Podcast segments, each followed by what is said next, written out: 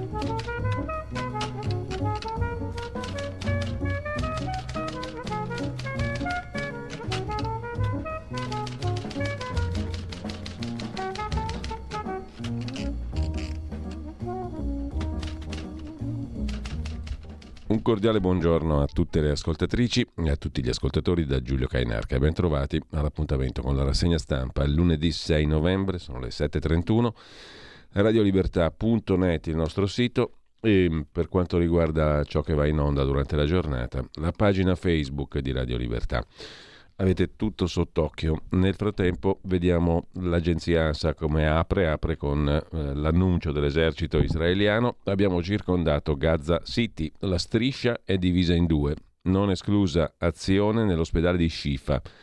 Pioggia di razzi a Tel Aviv, Netanyahu sospende un ministro che evoca la bomba atomica, monito dell'Iran agli Stati Uniti.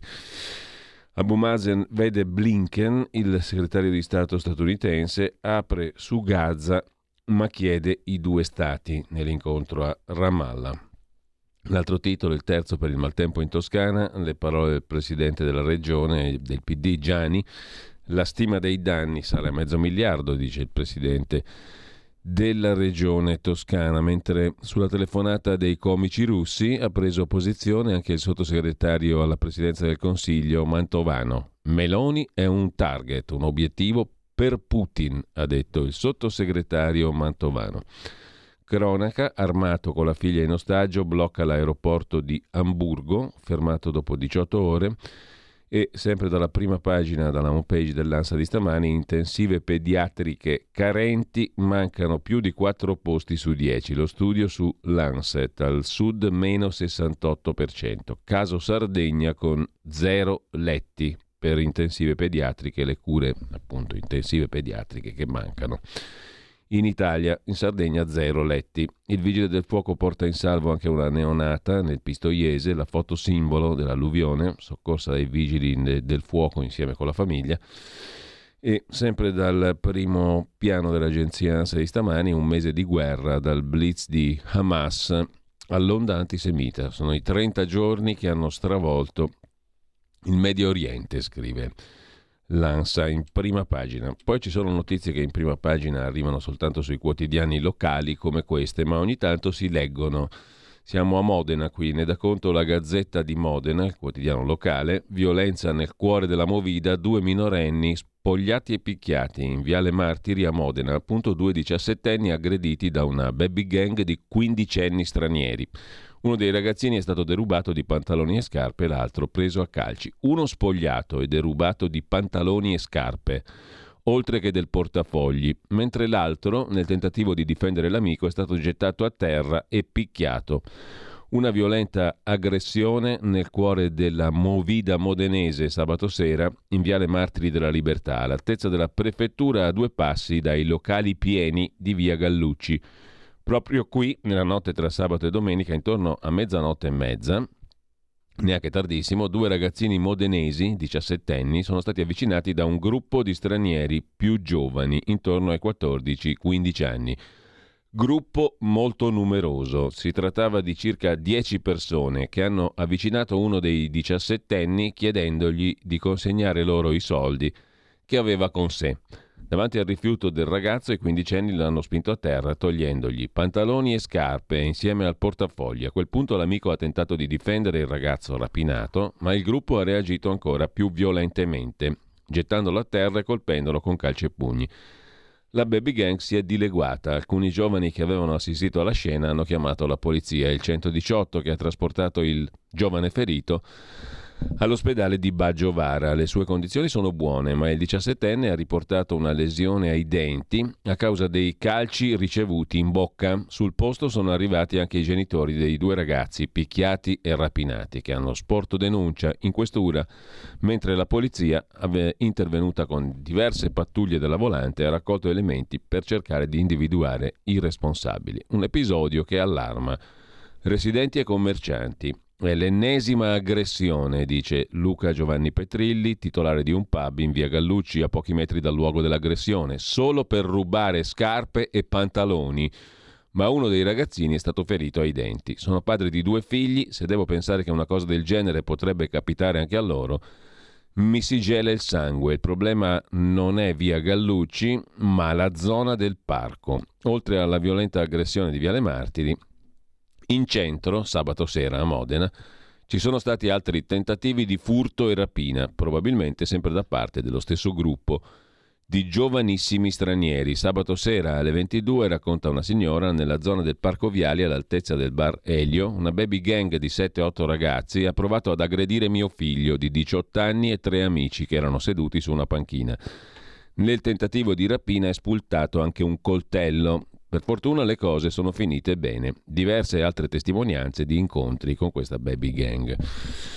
Questo a Modena e lasciamo uh, questa notizia minore naturalmente di cronaca locale, ma ce ne sono ogni tanto a spot di questo tipo che sono indicative di un segnale. Andiamo a vedere le prime pagine dei quotidiani di oggi. Il Corriere della Sera apre su Gaza, pronto l'assalto finale, continuano i tentativi intanto di far ripartire il dialogo. Il segretario di Stato degli Stati Uniti Blinken ha incontrato Abu Mazen e chiede un ruolo per l'autorità nazionale palestinese per il dopo Hamas.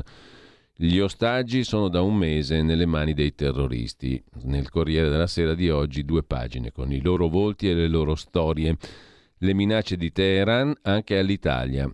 Le minacce iraniane. Preoccupatevi per i vostri militari in Libano. Un ministro israeliano dice useremo l'atomica a Gaza, sospeso dal premier Netanyahu. Così sul Corriere della Sera. Intervista a Nancy Pelosi. Se si dichiara guerra si combatte tra militari e invece colpiscono i bambini, dice l'ex speaker della Camera degli Stati Uniti che si dice legata a Israele. Ora però una pausa umanitaria. Poi c'è il tema del premierato sul premierato il testo può subire modifiche, dice la ministra Casellati, la maggioranza è a caccia di voti e punta agli altri partiti per un consenso ampio, ma le opposizioni sono quasi tutte contrarie.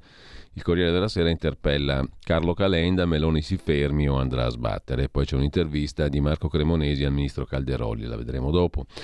Il maltempo, i viola in campo, politici e ultra dicono un errore, il maltempo non ferma la partita, Fiorentina-Juve 0 a 1 ed è polemica. L'altro argomento è il via libera del Consiglio di amministrazione di Telecom Italia per 22 miliardi la rete venduta al fondo KKR americano, ma Vivendi, altro socio francese, va in tribunale. Tim ha scelto la rete a KKR per 22 miliardi. Vivendi ricorre in tribunale. A chiudere la prima pagina del Corriere della Sera, poi il caso Montanari a Firenze per il PD, lo storico dell'arte Montanari, sindaco di Firenze, lo vuole Conte, il Movimento 5 Stelle lo vuole sindaco, il PD e le scelte di Ellie Schlein. Dal Corriere della Sera andiamo a vedere anche la prima pagina del Fatto Quotidiano.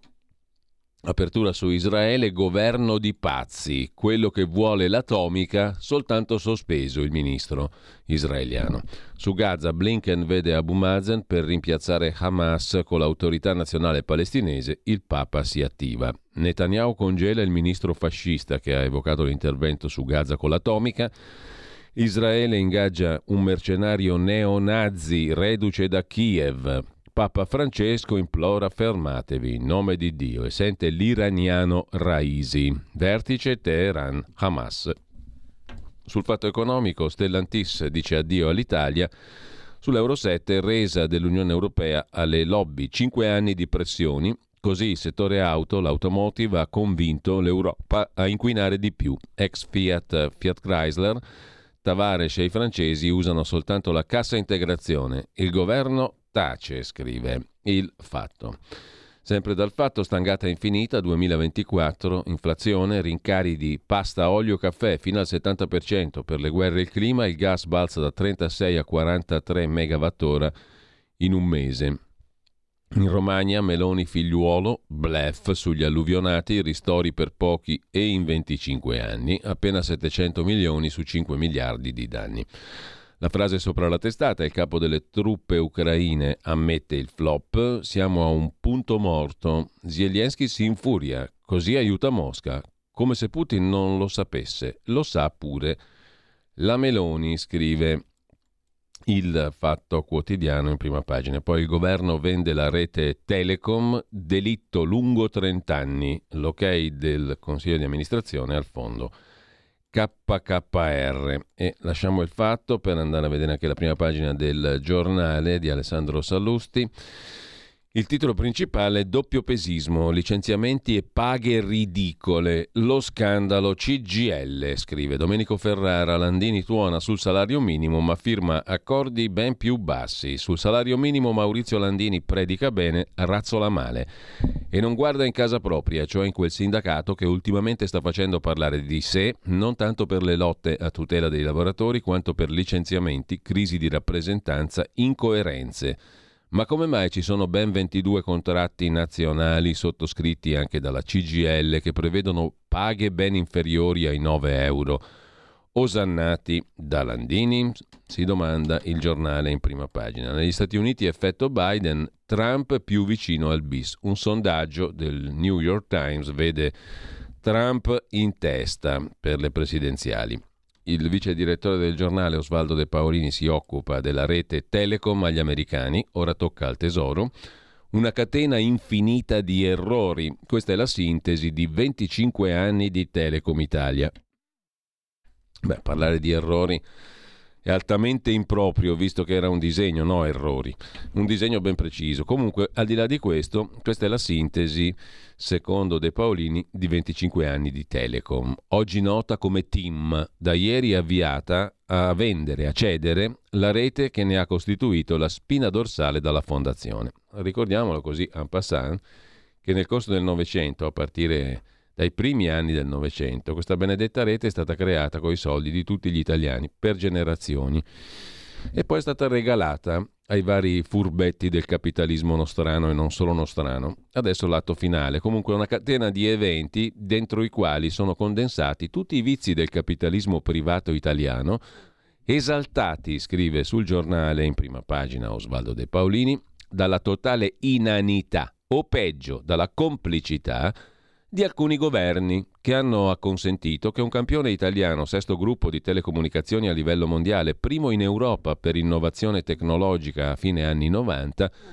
venisse spolpato, attenzione ai verbi, spolpato e dilaniato dagli azionisti che di volta in volta ne hanno assunto la guida. Ma dai, al punto in cui si è giunti, la cessione della rete al fondo americano KKR, che sarà affiancato dal Ministero del Tesoro italiano, è una scelta pressoché obbligata. Ma come si è arrivati a tanto? Il più grave degli errori all'origine, quando nel 99 si dovrebbe partire in realtà due annetti prima, 96-97, Telecom Serbia e poi la privatizzazione. Comunque, quando nel 99 il governo guidato da D'Alema costringe Tesoro e Banca d'Italia, allora soci della Telecom, a farsi da parte in nome di una non meglio precisata neutralità, davanti all'offerta pubblica da 60 miliardi di euro, gran parte a debito, lanciata, ricorda De Paolini, dai cosiddetti capitani coraggiosi, guidati dal mantovano Roberto Colaninno. Mantovano acquisito peraltramente. Ad ogni modo, tre anni dura la cavalcata delle sue truppe prima che Telecom, opportunamente smagrita per far ricchi i novelli capitalisti, sia ceduta alla Pirelli di Marco Tronchetti Provera, che ne assume il controllo promettendo di ridurre la filiera di scatole cinesi molto di moda in quegli anni che ha reso possibile l'OPA, l'offerta pubblica di acquisto di Colaninno. In realtà fu straregalata due anni prima a Telecom, in primo luogo agli Agnelli, che entrarono nel nocciolino duro, ve lo ricordate, no? Fu privatizzata con la teoria del nocciolino duro, cioè con lo 0,6% e non mettendoci una lira tu controlli tutta la Telecom. Un bel regalone e da lì in avanti.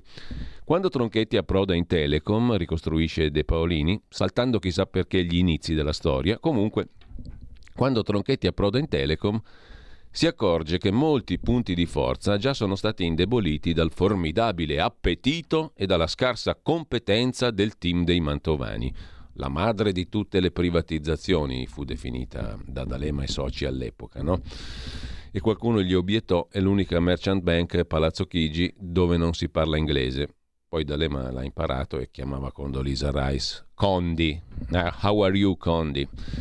Si vantava di aver imparato l'inglese. Ad ogni modo, al di là di queste cose di contorno, basti citare la fusione tra SEAT Pagine Gialle e TIN.it, di cui vale ricordare i tratti essenziali. Al momento dell'annuncio dell'operazione SEAT Pagine Gialle TIN.it Primavera 2000, punto più alto della bolla azionaria, SEAT capitalizza in borsa 72 miliardi, ben più di Eni e Enel, destinati però a scendere a 8 nel giro di un anno e mezzo. Eppure Colaninno impegna Telecom in una operazione che costa alla società un deflusso di 6,7 miliardi, che essendo transitato nel percorso Torino-Torino per il Lussemburgo, la linea della geografia del nuovo capitalismo non è proprio retta, non ha lasciato nomi e cognomi dei destinatari finali per non dire della situazione finanziaria. Tra l'altro sulla vicenda pagine gialle, Seat pagine gialle, scurdammoci un passato che è meglio, no? Per non dire della situazione finanziaria. Se nel 98 Telecom Italia non ha praticamente debiti e vanta una redditività invidiabile, a conclusione del triennio di Colaninno il debito è addirittura doppio del patrimonio – senza entrare nel merito delle dinamiche che hanno portato a trasferire nel bilancio della società i costi della famigerata scalata, si parlava di scalata a debito, giusto appunto, no? Ma nella miglior tradizione, perché è nata così la privatizzazione della Telecom. Regaliamo roba a qualcuno.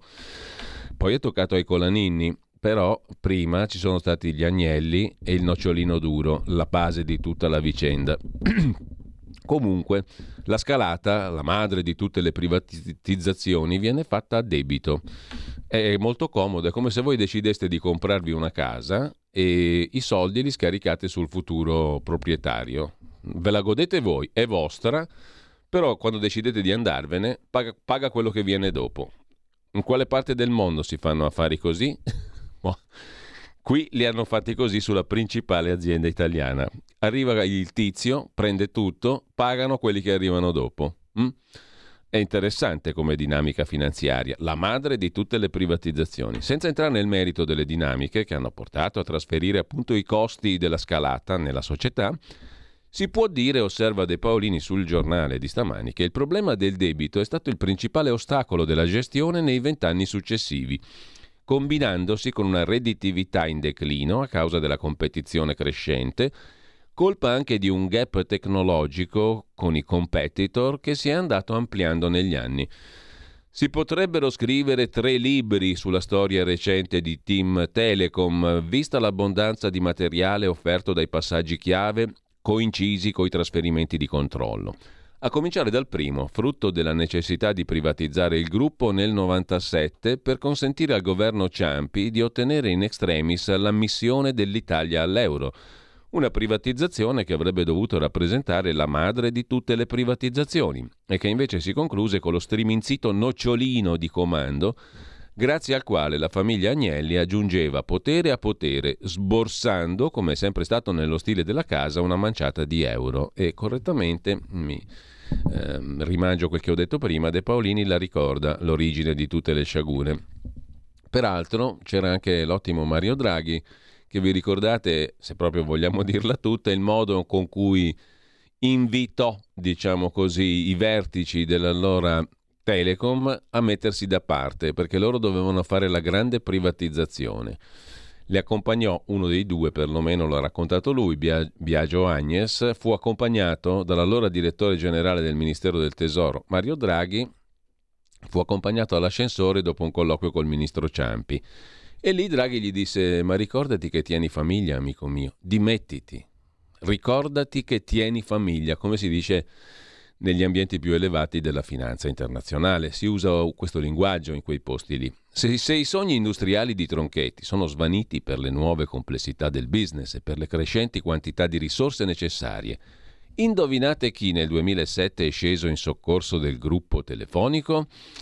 La solita cordata di sistema composta dalle solite grandi banche, stavolta affiancate da un partner straniero, la spagnola Telefonica, che di lì a qualche anno diverrà azionista di controllo ma a causa del colossale debito, nel frattempo cresciuto oltre 30 miliardi, le nuove risorse non bastano mai.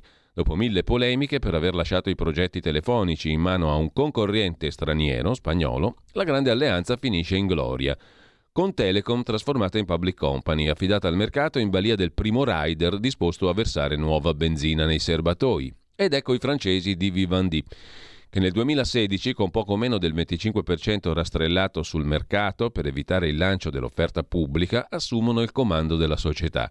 Con il loro arrivo gli errori si moltiplicano, posto che l'obiettivo ambizioso del gruppo guidato da Bolloré Vivendi guardava oltre i confini di Telecom, comprendeva la conquista di Mediaset per farne un gruppo integrato il cambio di cinque amministratori delegati alla guida della società, Patuano, Cattaneo, Genish, Gubitosi, Labriola, in otto anni da azionista di maggioranza, la dice lunga su lucidità e chiarezza del progetto, soprattutto in considerazione del fatto che di aumenti di capitale non si è vista l'ombra. Anche questo la dice lunga sulla reale finalità del progetto. Così racconta il giornale in prima pagina col vice direttore De Paolini. Tra gli altri titoli andiamo rapidi, le intercettazioni illegali a Torino sul caso Colace, ne parla Stefano Zurlo, Luca Fazzo sul pasticcio del CSM sulla procura antimafia, toghe nel caos, per chi è interessato pagina 4, e infine guerra in Medio Oriente, l'asse tra Blinken e Abu Mazen e Bergoglio parla con l'Iran. Il direttore Sallusti si occupa dell'esperto di Schianti, Giuseppe Conte, spacciato per costituzionalista. Conte ha stroncato la riforma costituzionale del governo, della quale parleremo tra poco. E dal giornale passiamo al quotidiano nazionale, giorno, nazione, resto del Carlino.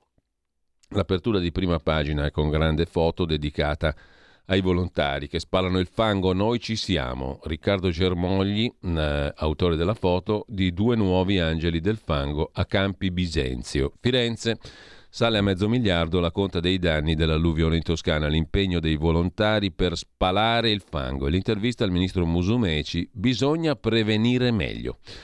Boom dell'elettrico intanto in Lombardia, in sella alla Lombardia anche nella produzione, a Milano il settore delle due ruote si ritrova alla fiera, l'EICMA. Telecom cede la rete agli americani per 20 miliardi, ma insorge Vivendi che andrà in tribunale. Il Papa parla con l'Iran, scrive il quotidiano nazionale. Eh, un'occhiata anche al mattino di Napoli, titolo d'apertura dedicato all'autorità nazionale palestinese che si dice pronta a guidare Gaza e poi campi flegrei, costoni più fragili. I sindaci preoccupati dopo le continue scosse. Le case sul costone del Poggio a Bacoli, foto di prima pagina, con i primi segni di fragilità rilevati dopo le scosse di terremoto in mare. Dal mattino al tempo di Roma, Campagna di fango, paese flagellato, il titolo d'apertura, Schlein fa propaganda anche sul disastro in Toscana, dice grazie ai militanti PD. L'affondo di Gasparri, Ellie Schlein ha colpe gravi, è stata una cattiva amministratrice. Il governo nomina Gianni, il presidente della regione toscana del PD, commissario per l'emergenza. Danni per mezzo miliardo, dice il presidente toscano l'eurocommissario Gentiloni, prima il patto di stabilità e poi eventuali deroghe, ribadisce dall'Europa, da Bruxelles. Il commissario Gentiloni, già premier del PD in Italia, esame europeo sulla manovra di bilancio sulla finanziaria italiana, faro sugli investimenti, meno aiuti sull'energia. Il commissario europeo all'economia Paolo Gentiloni dice che l'Italia non deve riaccendere l'inflazione, ma non può neppure rassegnarsi alla crescita zero. Patto di stabilità, cioè le regole di finanza pubblica europea, gli Stati devono raggiungere un'intesa almeno politica sulle nuove regole. Poi potremo immaginare periodi transitori. C'è chi vede molto nero circa le nuove regole di finanza pubblica, anche sul tempo poi sia la cessione della rete di Telecom, mentre dal tempo passiamo a Repubblica.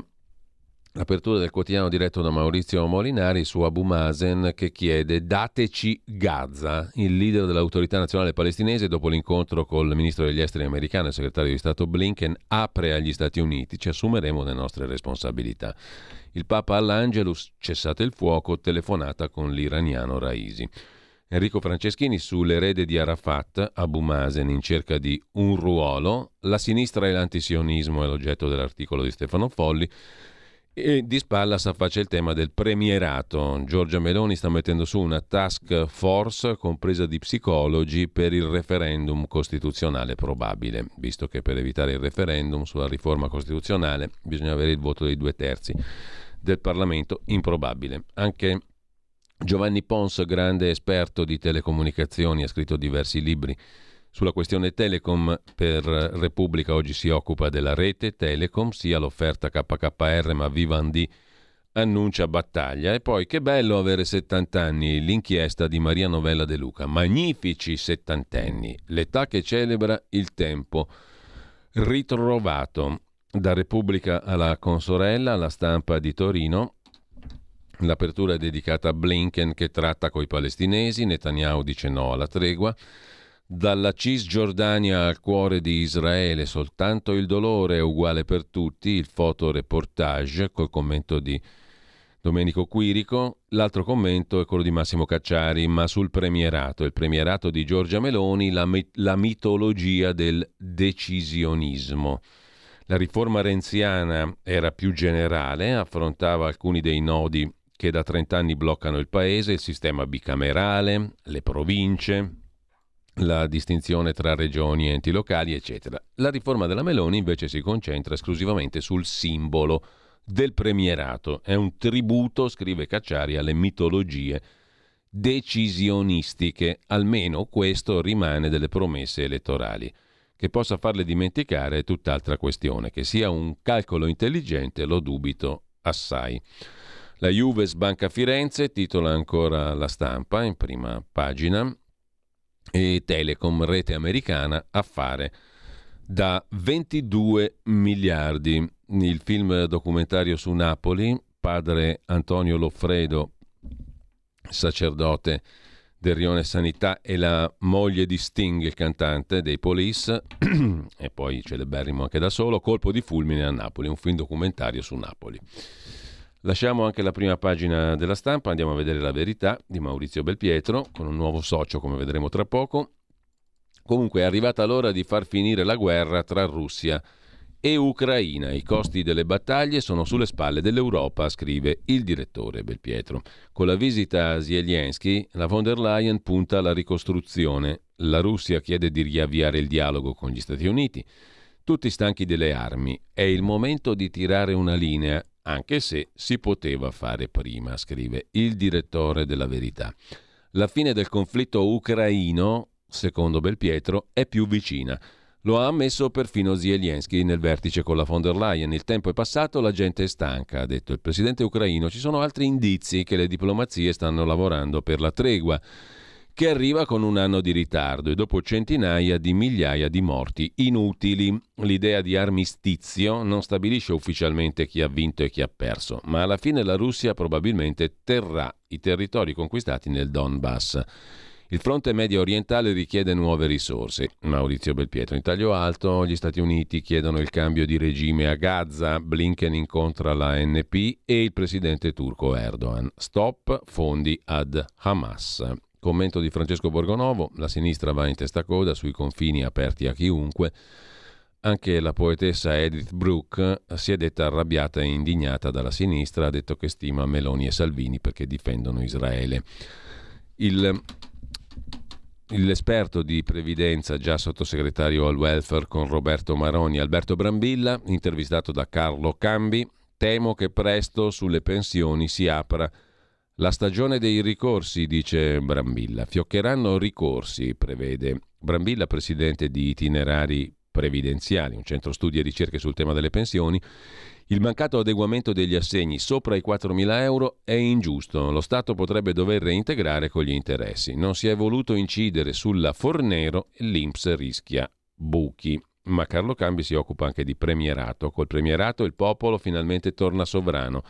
L'intervista al costituzionalista Tommaso Edoardo Frosini che insegna diritto pubblico e diritto costituzionale a Napoli. La riforma valorizza l'articolo 1 della Carta, i governi tecnici sono un'anomalia che non deve ripetersi più, dice il professor Frosini a Carlo Cambi. Le altre interviste del lunedì, Carlo Jean, generale politologo, il Mossad si fida della tecnologia, la Jihad lavora coi pizzini, il sindaco di Venezia Luigi Brugnaro, sul referendum Giorgia Meloni non segua Renzi, e l'attor comico Andrea Roncato. Abbiamo perso la voglia di ridere degli anni Ottanta.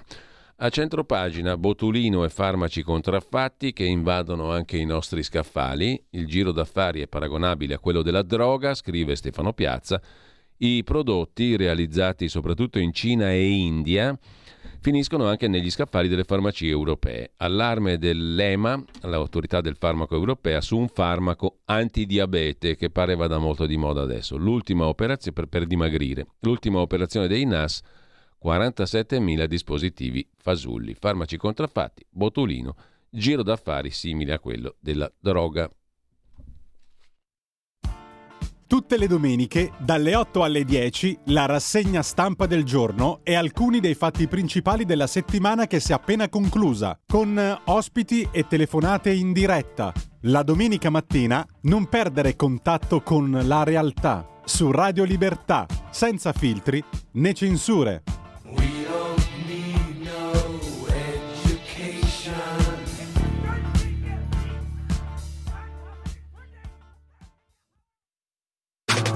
Stai ascoltando Radio Libertà. La tua voce libera, senza filtri né censura. La tua radio. Chiudiamo dalla prima pagina della verità con il premierato alla Giuseppe Conte, l'uomo che ha calpestato il Parlamento con il lockdown e i DPCM, adesso fa il difensore dell'aula parlamentare. E sempre dalla prima pagina mm, della verità, Nino Sunseri su Telecom che accetta di dare il suo gioiello agli americani. Sconfitta francese. A pagina 7 c'è il dettaglio all'articolo di commento. Telecom vende la rete agli americani in linea con il governo, il via libera del Consiglio di amministrazione alla cessione al fondo KKR senza passare per il voto dell'Assemblea. È uno smacco per i francesi di Vivendi a cui resta l'azione legale. Sconfitti i francesi che si erano opposti facendo leva sul 24% del capitale in loro possesso, in possesso dei soci di Vivendi, soci forti di Telecom. Con 11 voti favorevoli su 14, ieri è arrivato il via libera del Consiglio di amministrazione. KKR, la cui offerta poteva contare sull'appoggio anche del governo italiano, pagherà 22 miliardi, di cui 18,8 subito, il resto sulla base di utili futuri. Il traguardo presuppone la fusione con Open Fiber per realizzare un'infrastruttura unica nel settore telecomunicazioni. Lo schema ricalca quello di Terna per l'energia elettrica. Il via libera a maggioranza. Alla riunione non era presente Gorno Tempini in rappresentanza di Cassa Depositi e Prestiti. La cassa è azionista al 10% di Telecom e partecipa proprio con KKR al capitale di FiberCop, la società di gestione della rete secondaria che porta il collegamento dall'armadietto sulla strada fino al cliente finale. In base alla decisione di ieri anche FiberCop passerà alla core data guidata da KKR. Un risultato che supera le più rosee aspettative. Il direttivo, dopo una sessione iniziata venerdì, ha approvato la vendita, senza che la decisione debba passare né per il voto di un'assemblea straordinaria né per un'assemblea ordinaria, che però avrebbe avuto solo carattere consultivo, sconfitta per i francesi di Vivendi. E chiusa la tornata delle varie vendite, il debito di Tim calerà di almeno 14 miliardi, prevede ancora la verità. E lasciamo la verità poi con l'altro titolo che chiude la prima pagina. All'Islam vengono perdonati tutti i genocidi. La rubrica Scripta Manent di Silvana De Mari. Mario Giordano manda una cartolina alla senatrice Gelmini. Mi sa che stavolta nel tunnel ci si è infilata proprio lei, scrive Giordano, indirizzato all'ex ministra di Forza Italia, che è passata, che è passata a um, Italia Viva di Renzi. Con ciò lasciamo la verità, andiamo a vedere anche Libero, il quotidiano diretto da Mario Secchi apre con gli hacker russi contro l'Italia. Accendi il tuo computer e Putin ti spia, caro amico o cara amica. Attacchi informatici, ecco tutti i numeri. Per il sottosegretario Mantovano, Meloni è un bersaglio degli terribili russi. Anche ieri i pirati di Mosca hanno colpito i siti di istituzioni, banche e media. Che attacchi incredibili. Tutti i cyberassalti della Russia. Nel solo 2023, pensate, ben 175 attacchi all'Italia, che a quanto pare hanno lasciato il segno. Mantovano ha detto che Meloni è un target di Putin. Il prefetto Frattasi osserva la minaccia è aumentata dopo l'invasione dell'Ucraina. Ciumbia, verrebbe da dire, mentre sempre dalla prima pagina mm, di Libero la linea di Salvini, noi per la sicurezza, l'opposizione non lo so. Pagina 9 l'articolo di Pietro De Leo, la sicurezza è essenziale, Edith Brooke più lucida di tanti del PD. Il giorno dopo la manifestazione della Lega il vice premier ribadisce il sostegno a Israele, ma la reazione tenga conto dei civili. Ed elogia la scrittrice ebrea Brooke appunto che ha elogiato a sua volta Salvini e Meloni per l'appoggio a Israele. Ora Borselli intervista Walker Megnaghi, 73enne presidente della comunità ebraica di Milano. Vogliono cancellare l'eccidio del 7 ottobre, un orrore mai visto. In prima pagina anche Obama e Khamenei, errori e orrori. Obama inteso come Barack Hussein Obama, l'ex presidente degli Stati Uniti e Khamenei Ali, Khamenei suprema guida dell'Iran. La guida suprema che minaccia guerra, scrive Daniele Dell'Orco. Pietro Senaldi si occupa invece di Obama, che è colui che ha aperto il caos. Obama col ditino alzato è il responsabile del caos. Per l'ex presidente americano l'Occidente non avrebbe le mani pulite in Palestina, ma è lui che ha destabilizzato il Medio Oriente con le primavere arabe fomentate dagli Stati Uniti. Mm, infine, sempre dalla prima pagina di Libero, Sandro Iacometti si occupa della rete Telecom che va agli americani, i francesi contrari. Delibera illegittima, useremo ogni strumento per tutelare gli azionisti, dicono i francesi, mentre l'amministratore Pietro Labriola è entusiasta, decisione storica non è la conclusione di un percorso, ha detto l'attuale amministratore delegato della Telecom, ma un nuovo inizio. Oltre al futuro della rete, in gioco c'era anche la testa dell'amministratore, la Briola. La cessione di Netco è, secondo l'amministratore Telecom, non un'operazione collaterale, ma il cuore di un piano industriale che ruota intorno alla convinzione che solo senza, senza l'infrastruttura, senza il debito che la vendita si porterà dietro, l'ex monopolista telefonico potrà tornare a correre. Cioè in pratica io vendo la macchina così corro meglio. Hm? Sono un pilota, vendo la macchina così corro meglio. Ed è per lo stesso motivo che il socio d'Oltralpe, Vivendi, da mesi chiede la defenestrazione del manager Labriola, convinto che solo facendolo fuori avrebbe potuto bloccare un progetto che, a suo giudizio, a giudizio dei francesi, non consentirà alla Telecom e soprattutto a Vivendi di rientrare di tutti i soldi persi con l'investimento in Telecom. La partita non è ancora chiusa. Dopo una maratona di tre giorni, il Consiglio d'amministrazione ha deciso che la questione fosse di sua competenza e non di un'assemblea straordinaria dei soci, come chiedeva Vivendi. Da qui la decisione da parte di 11 membri del board su 14 di dare il via libera all'operazione. Adesso si apre la battaglia legale, scrive anche Libero in prima pagina con Sandro Iacometti. E a chiudere la prima pagina di Libero, cosa c'è ancora? Rapine culturali, scrive Luca Beatrice, caduti i suoi totem, la sinistra vuole appropriarsi anche di Tolkien.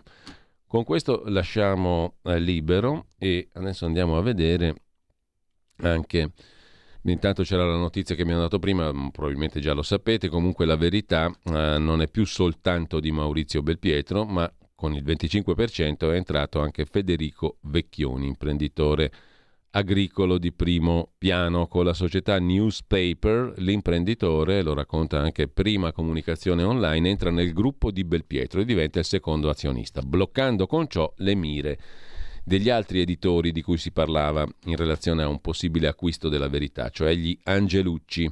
Cambia l'assetto azionario della società editrice italiana di Maurizio Belpietro. Nel gruppo, che pubblica La Verità e Panorama, tra le altre testate, ha deciso di investire Federico Vecchioni, amministratore delegato di BF, che è una holding attiva nell'agroalimentare Vecchioni, con la società Newspaper, creata ad hoc, riunendo anche altri investitori, ha comprato una quota del 25% della verità e di panorama per 2 milioni e mezzo di euro.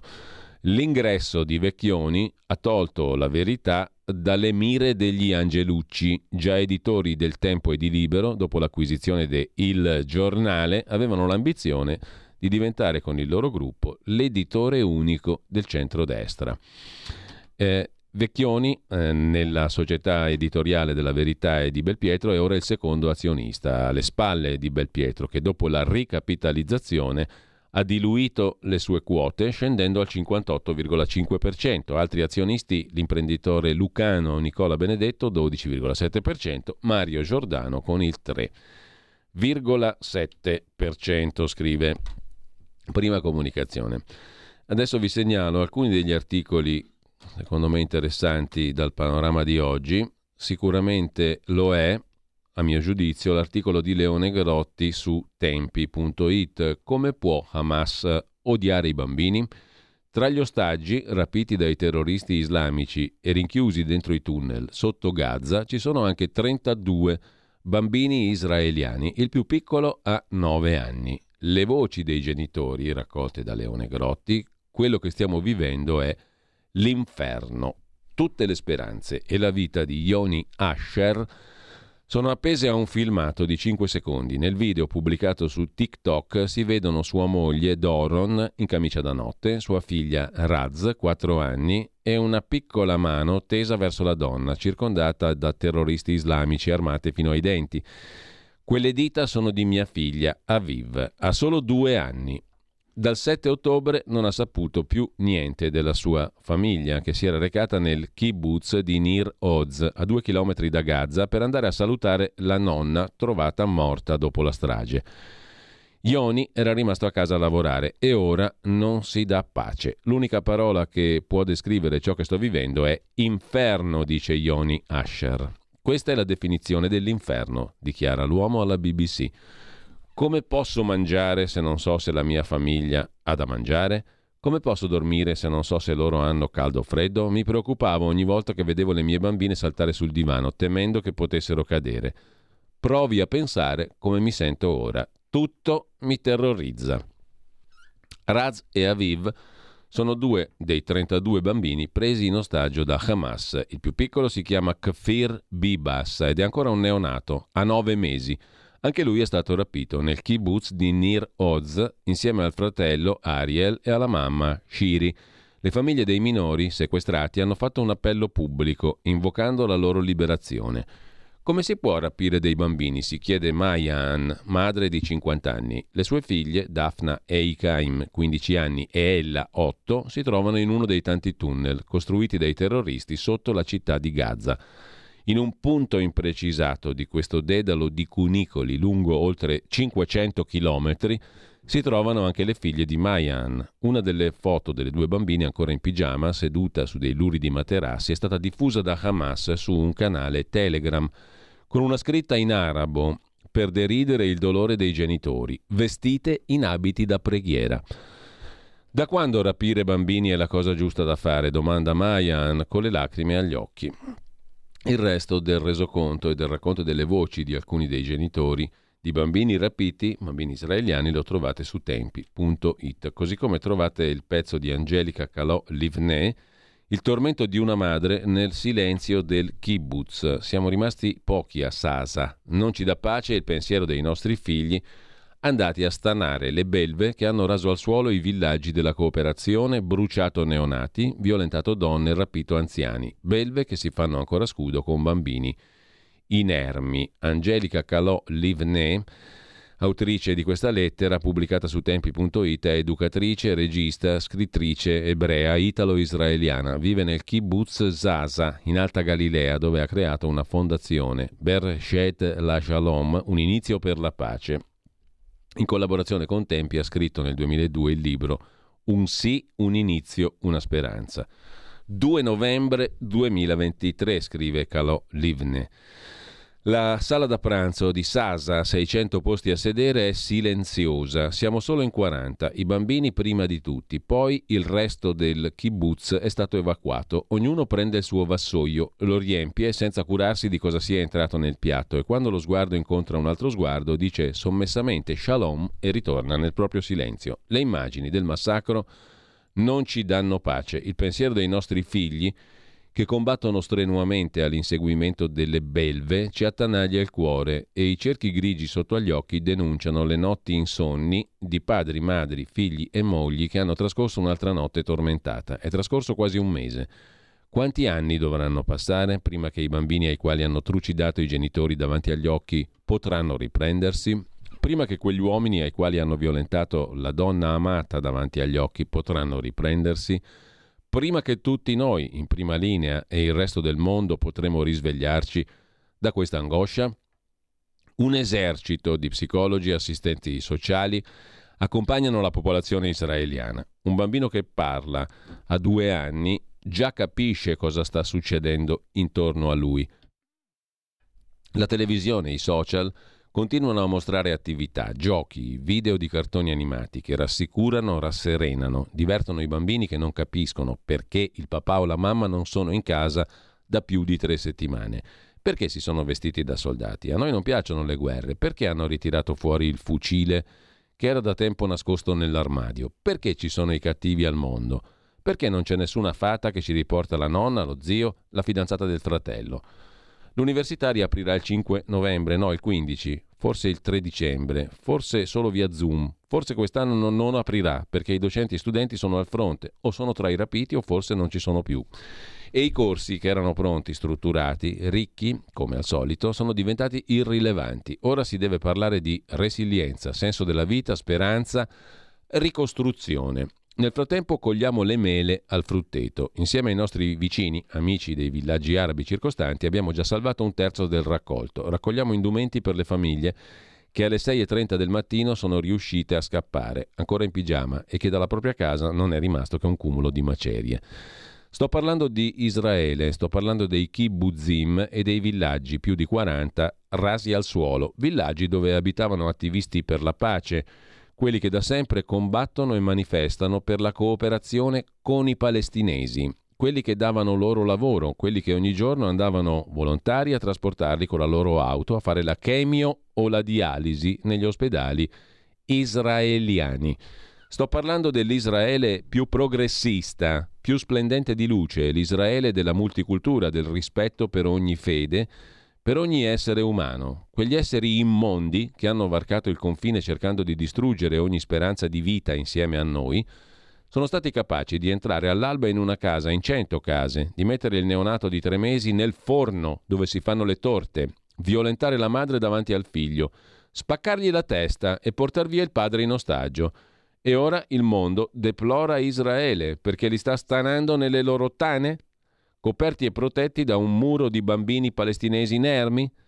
Non è Angelica quella che scrive, conclude la stessa Angelica Calò Livne, tempi.it. È una donna, una madre disperata che continua a credere con tutta se stessa che c'è ancora speranza, ma che il male si deve estirpare e che D protegga i rapiti, i combattenti con la stella di David, eroi che, vogliamo, che vogliono solo continuare a curare questo giardino meraviglioso che abbiamo coltivato, piantato, risvegliato alla vita. Così su tempi.it la scrittrice ebrea italo-israeliana Angelica Calò Livne dal kibbutz di Sasa in Alta Galilea. E sempre su Tempi, per concludere, vi segnalo il bell'articolo di Rodolfo Casadei sul Qatar. Con chi sta il Qatar? Alleato con tutti e con nessuno. Finanzia Hamas, ma è alleato degli Stati Uniti perché sa che tutti hanno bisogno di lui. Indagine su uno Stato oscillante, opportunista per disorientare qualcuno che cerca di informarsi sui contorni della crisi aperta dall'aggressione di Hamas a Israele il 7 ottobre e dalla reazione israeliana e capire in quale contesto internazionale si collochi, basta mettersi a scrivere o a parlare del Qatar.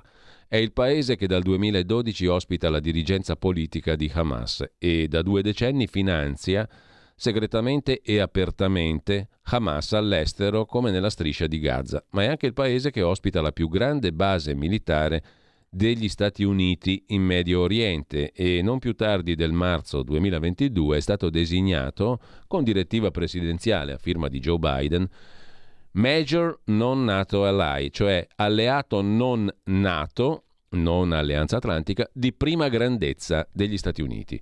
E pochi giorni fa il consigliere per la sicurezza nazionale di Israele, Zaki Hanegbi, ha twittato sono lieto di dire che il Qatar sta diventando un attore essenziale nella facilitazione delle soluzioni umanitarie. Gli sforzi diplomatici del Qatar sono cruciali.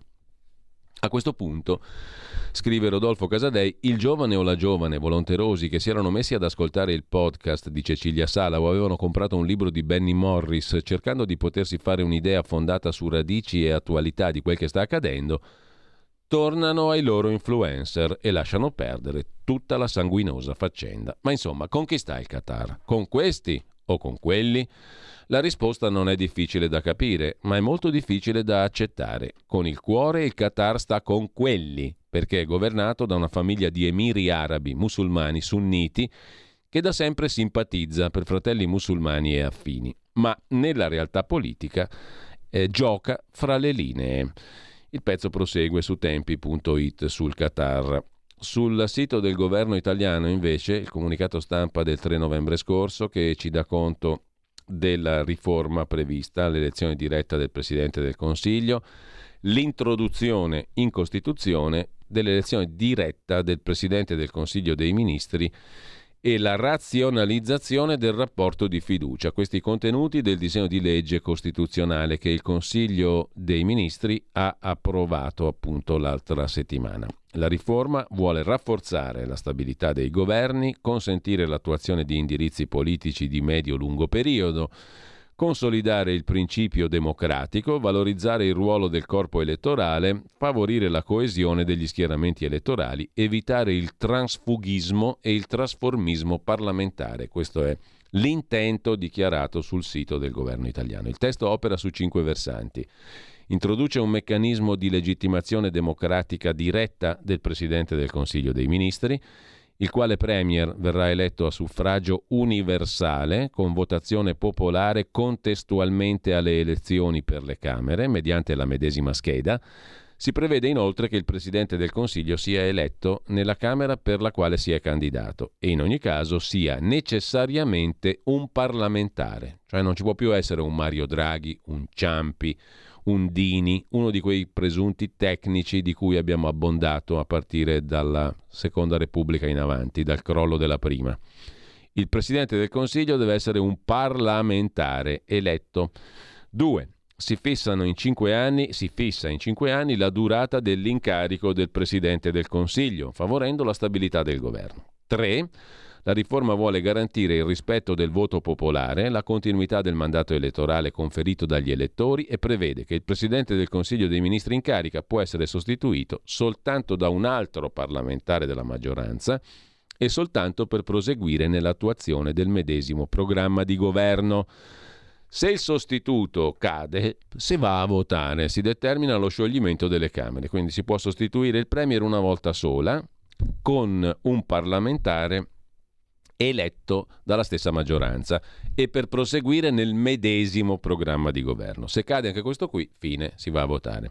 Quarto punto, si affida alla legge la determinazione di un sistema elettorale per entrambe le Camere, Senato e Camera, che con un premio assegnato su base nazionale e non più regionale come avviene oggi al Senato, assicuri al partito o alla coalizione di partiti collegati al Presidente del Consiglio il 55% dei seggi parlamentari in modo da garantire la governabilità. Quinto, si supera la categoria dei senatori a vita di nomina del Presidente della Repubblica. I senatori a vita già nominati restano comunque in carica fino a quando defungono. Il testo si ispira a un criterio minimale di modifica della Costituzione vigente, opera in continuità con la tradizione costituzionale e preserva al massimo grado le prerogative del Presidente della Repubblica, figura chiave dell'unità nazionale. Così il sito del governo illustra il tutto. Sul Corriere della Sera Marco Cremonesi intervista un esperto di questioni costituzionali, ovvero il ministro leghista Roberto Calderoli. Tutti si concentrano sulla figura del Premier, ma il punto è il governo di legislatura, un governo solo che per cinque anni si confronta con l'estero, con l'Europa, con i governatori. La polpa è lì, dice Roberto Calderoli al Corriere della Sera. Per quanto riguarda invece le autonomie, entro la legislatura approveremo anche quelle, oltre al premierato. Altre riforme sono state approvate dal Parlamento e bocciate dai cittadini, è vero. Eh, la mia riforma federalista è quella di Renzi, ma stavolta le modifiche sono circoscritte e semplici, dice Calderoli a Marco Cremonesi sul Corriere di stamani. Le precedenti invece riscrivevano parti importanti della Costituzione, forse perché la materia era troppo vasta, forse perché alcuni argomenti dei venti affrontati non erano condivisi, poi è andata come è andata. Oggi sono convinto che il popolo darà il consenso. L'articolo 1 della Costituzione afferma che la sovranità appartiene al popolo e qui si attua un punto. Chi governa è scelto dal popolo, che può sbagliare ma è la democrazia. In Parlamento si troveranno i voti per evitare il referendum, i due terzi. I due terzi non si raggiungeranno mai, prevede Calderoli. Il confronto è con opposizioni che prima di leggere il testo hanno annunciato il no. Ho appena fatto le vaccinazioni, non ne farò una malattia ed è giusto che decida il popolo. Il ruolo del capo dello Stato non sarà affatto sminuito. Conferirà il ruolo di Premier a chi ha vinto le elezioni, come è sempre stato. Potrà scegliere il successore purché in Parlamento e tra gli eletti in una lista collegata al Presidente e continuerà a nominare i ministri. Mi pare un ottimo equilibrio tra valore attribuito al popolo e prerogative del Presidente. Quanto al Premier eletto, non trasformerà il Parlamento nel Consiglio Comunale d'Italia? Con il sindaco d'Italia poteva succedere o così o tutti a casa. Con la possibilità di un cambio durante la legislatura, il potere di ricatto mi pare molto attenuato, osserva Calderoli. Non viene trasferito sul secondo Premier, lui sì che può dire o così o a casa. Se sbagli il primo Premier ci può stare, ma se ne sbagli due allora sì, vai a casa, osserva Calderoli. Non c'è limite ai mandati del Premier. Ha torto Zaia a protestare perché per sindaci e governatori invece il limite c'è? Mi perdoni, osserva Calderoli, ma devo togliermi il cappello da ministro. Da esponente di partito le dico che i governatori hanno tutte le ragioni. Peraltro anche il capo dello Stato non ha limiti di mandato. Se la gente ti vota è la gente che decide, la cosa più democratica del mondo. C'è qualcosa nel disegno di legge che avrebbe fatto in maniera diversa alla fine della legislatura in caso di caduta del Premier? Ho approvato la riforma in Consiglio dei Ministri e non propongo correzioni oggi. Ora la parola, osserva Calderoli, va al Parlamento. Il simul stabunt, simul cadent ci può stare, ma io mi sento di stare dalla parte del Parlamento. Tra l'altro, in quel modo lo scioglimento delle Camere sarebbe in capo al Premier e non al capo dello Stato. Il punto di equilibrio mi sembra buono simul stabunt, simul cadent, è il famoso brocardo latino per cui stanno su insieme tutti oppure cadono tutti insieme. Insomma, se cade il Premier cade tutta la legislatura. Non è così. Tra l'altro, in quel modo lo scioglimento delle Camere sarebbe proprio in capo al Premier. Ultima questione, Giorgia Meloni ha ribadito che l'autonomia differenziata va di pari passo col premierato, sono due punti del governo, si devono fare, potrà arrivare prima l'una o l'altra perché i percorsi sono complicati. Dopo l'autonomia ci sarà il passaggio di consegne alle regioni e col premierato bisognerà cambiare la legge elettorale, ma entro la legislatura le riforme saranno compiute. Posso dirle con gioia che nonostante i gufi, venerdì è, stata, uh, è arrivata la relazione finale della Commissione per i LEP, i livelli essenziali delle prestazioni, e l'ho comunicato in Consiglio dei Ministri. Mi lasci fare le congratulazioni al professor Sabino Cassese, che ha presieduto la Commissione per i LEP, perché davvero sia a livello accademico che costituzionale è tra coloro che possono dire di avere costruito l'Italia, dice Calderoli al Corriere della Sera. Sulla questione delle riforme, come dicevo, Carlo Cambi interpella il professor Tommaso Edoardo Frosini, professore di diritto pubblico e costituzionale alla Facoltà di Giurisprudenza dell'Università Suor Orsola Benincasa di Napoli, È l'ora del premierato. Giorgia Meloni ha posto la riforma costituzionale come elemento distintivo della presidenza del Consiglio. Ne riparliamo tra poco. Stai ascoltando Radio Libertà. la tua voce libera, senza filtri né censura. La tua radio.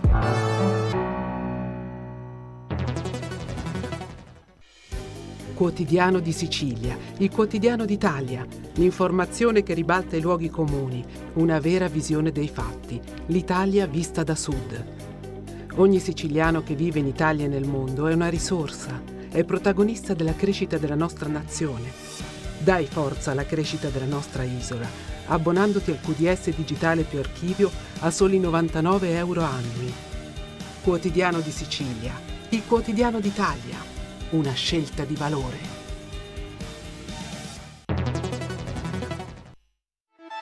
Stai ascoltando Radio Libertà, la tua voce libera, senza filtri né censure, la tua radio.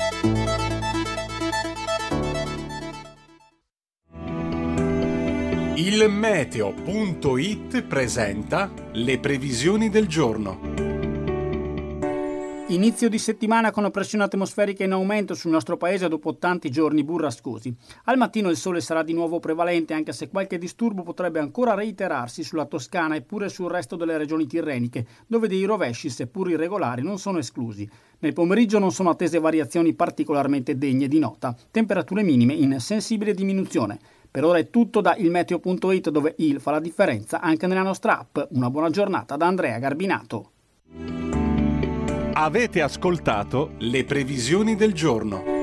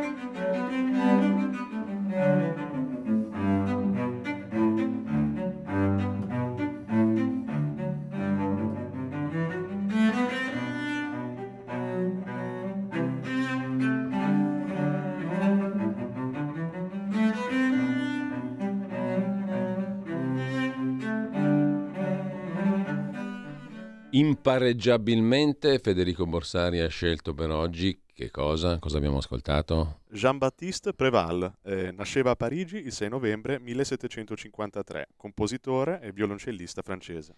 Grazie a Federico anche per le scelte musicali quotidiane. Intanto brevemente torniamo alla questione del premierato le riforme costituzionali.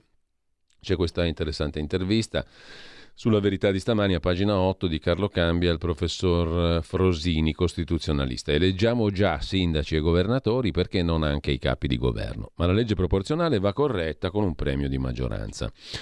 Sul premierato, la ministra delle riforme Casellati, il testo non è blindato, ma le richieste devono essere coerenti. Il Parlamento è il luogo principe del confronto, niente pregiudizi. Giudizio critico invece del direttore di Atlantico Quotidiano Federico Punzi.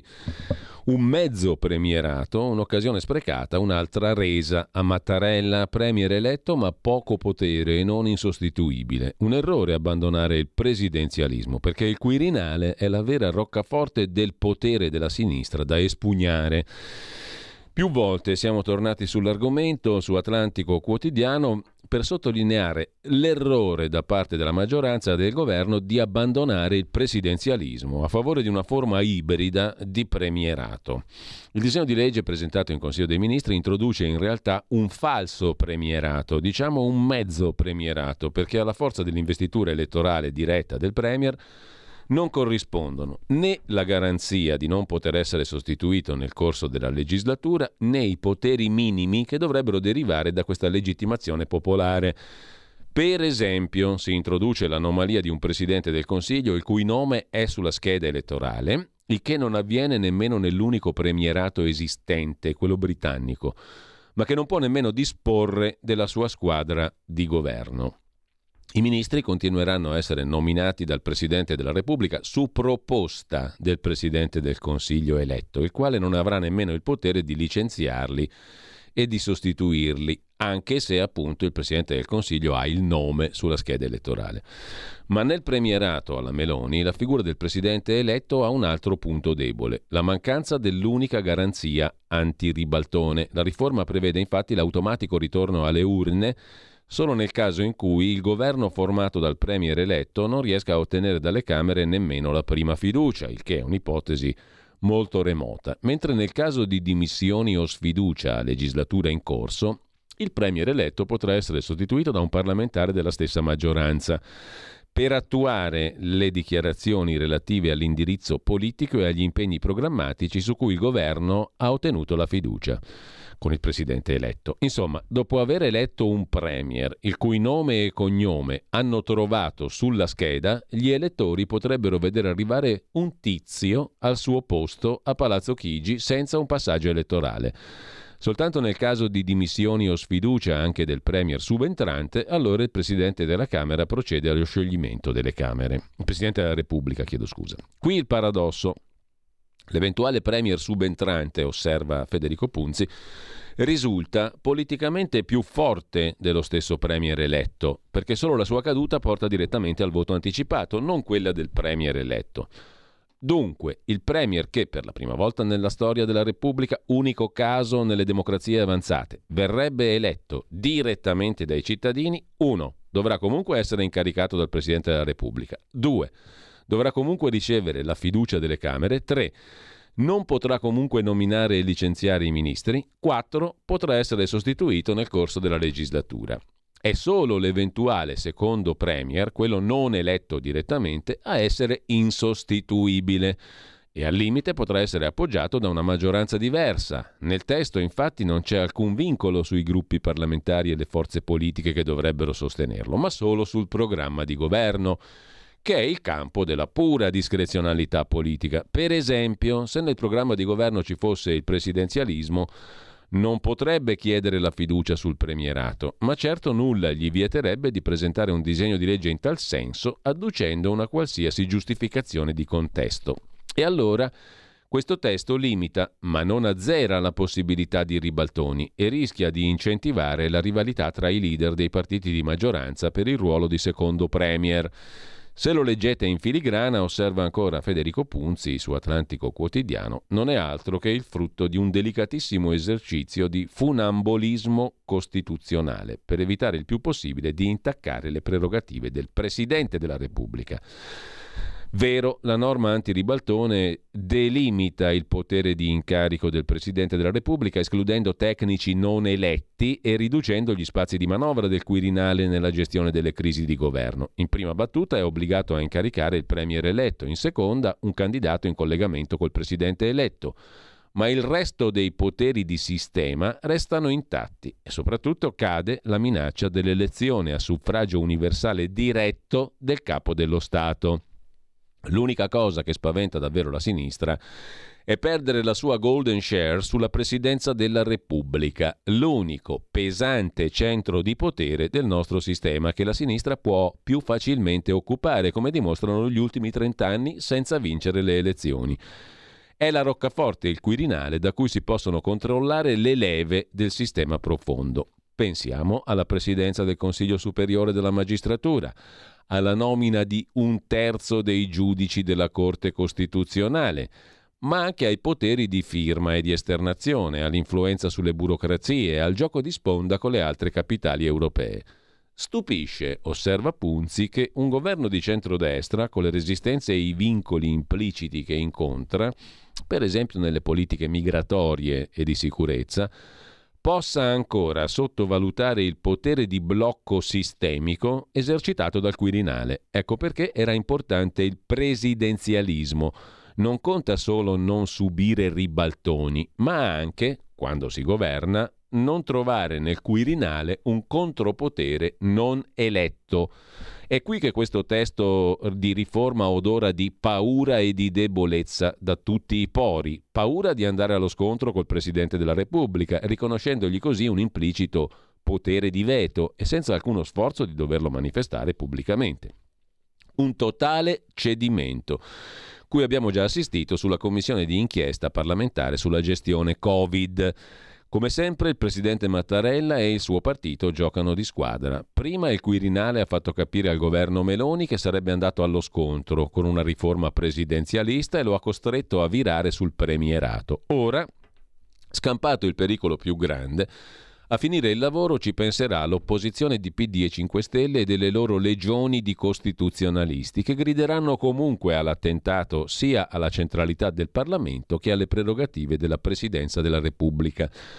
Dal punto di vista politico, osserva ancora Federico Punzi, l'abbandono del presidenzialismo, che era nel programma di governo del centrodestra a favore del premierato, sarebbe apparso giustificabile se avesse almeno permesso di raggiungere un ampio consenso parlamentare tale da evitare che la riforma fosse sottoposta al referendum, ma non ci pare questo il caso.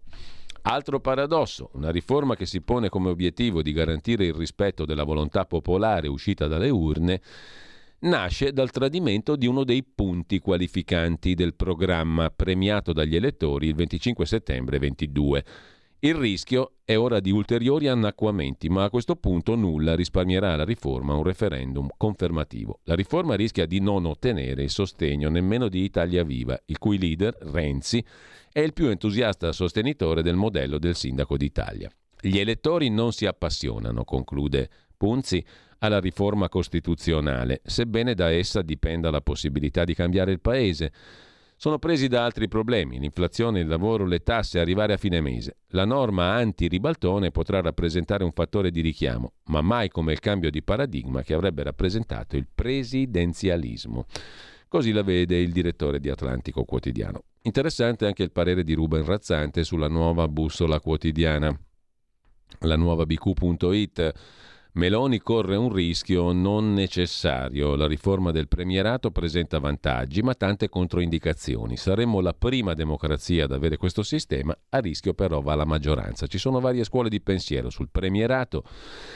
I contenuti della riforma convincono fino a un certo punto, le ragioni dell'accelerazione che Meloni ha voluto imprimere al progetto rimangono oscure anche se intuibili. Nei cinque articoli è prevista l'elezione diretta del Premier, la sua sostituzione eventuale con altro esponente della coalizione o del partito, senza accordo su un altro nome bisogna sciogliere le Camere, un sistema maggioritario che assegna il 55% dei seggi al partito o alla coalizione che prende più voti, l'abolizione dei senatori a vita.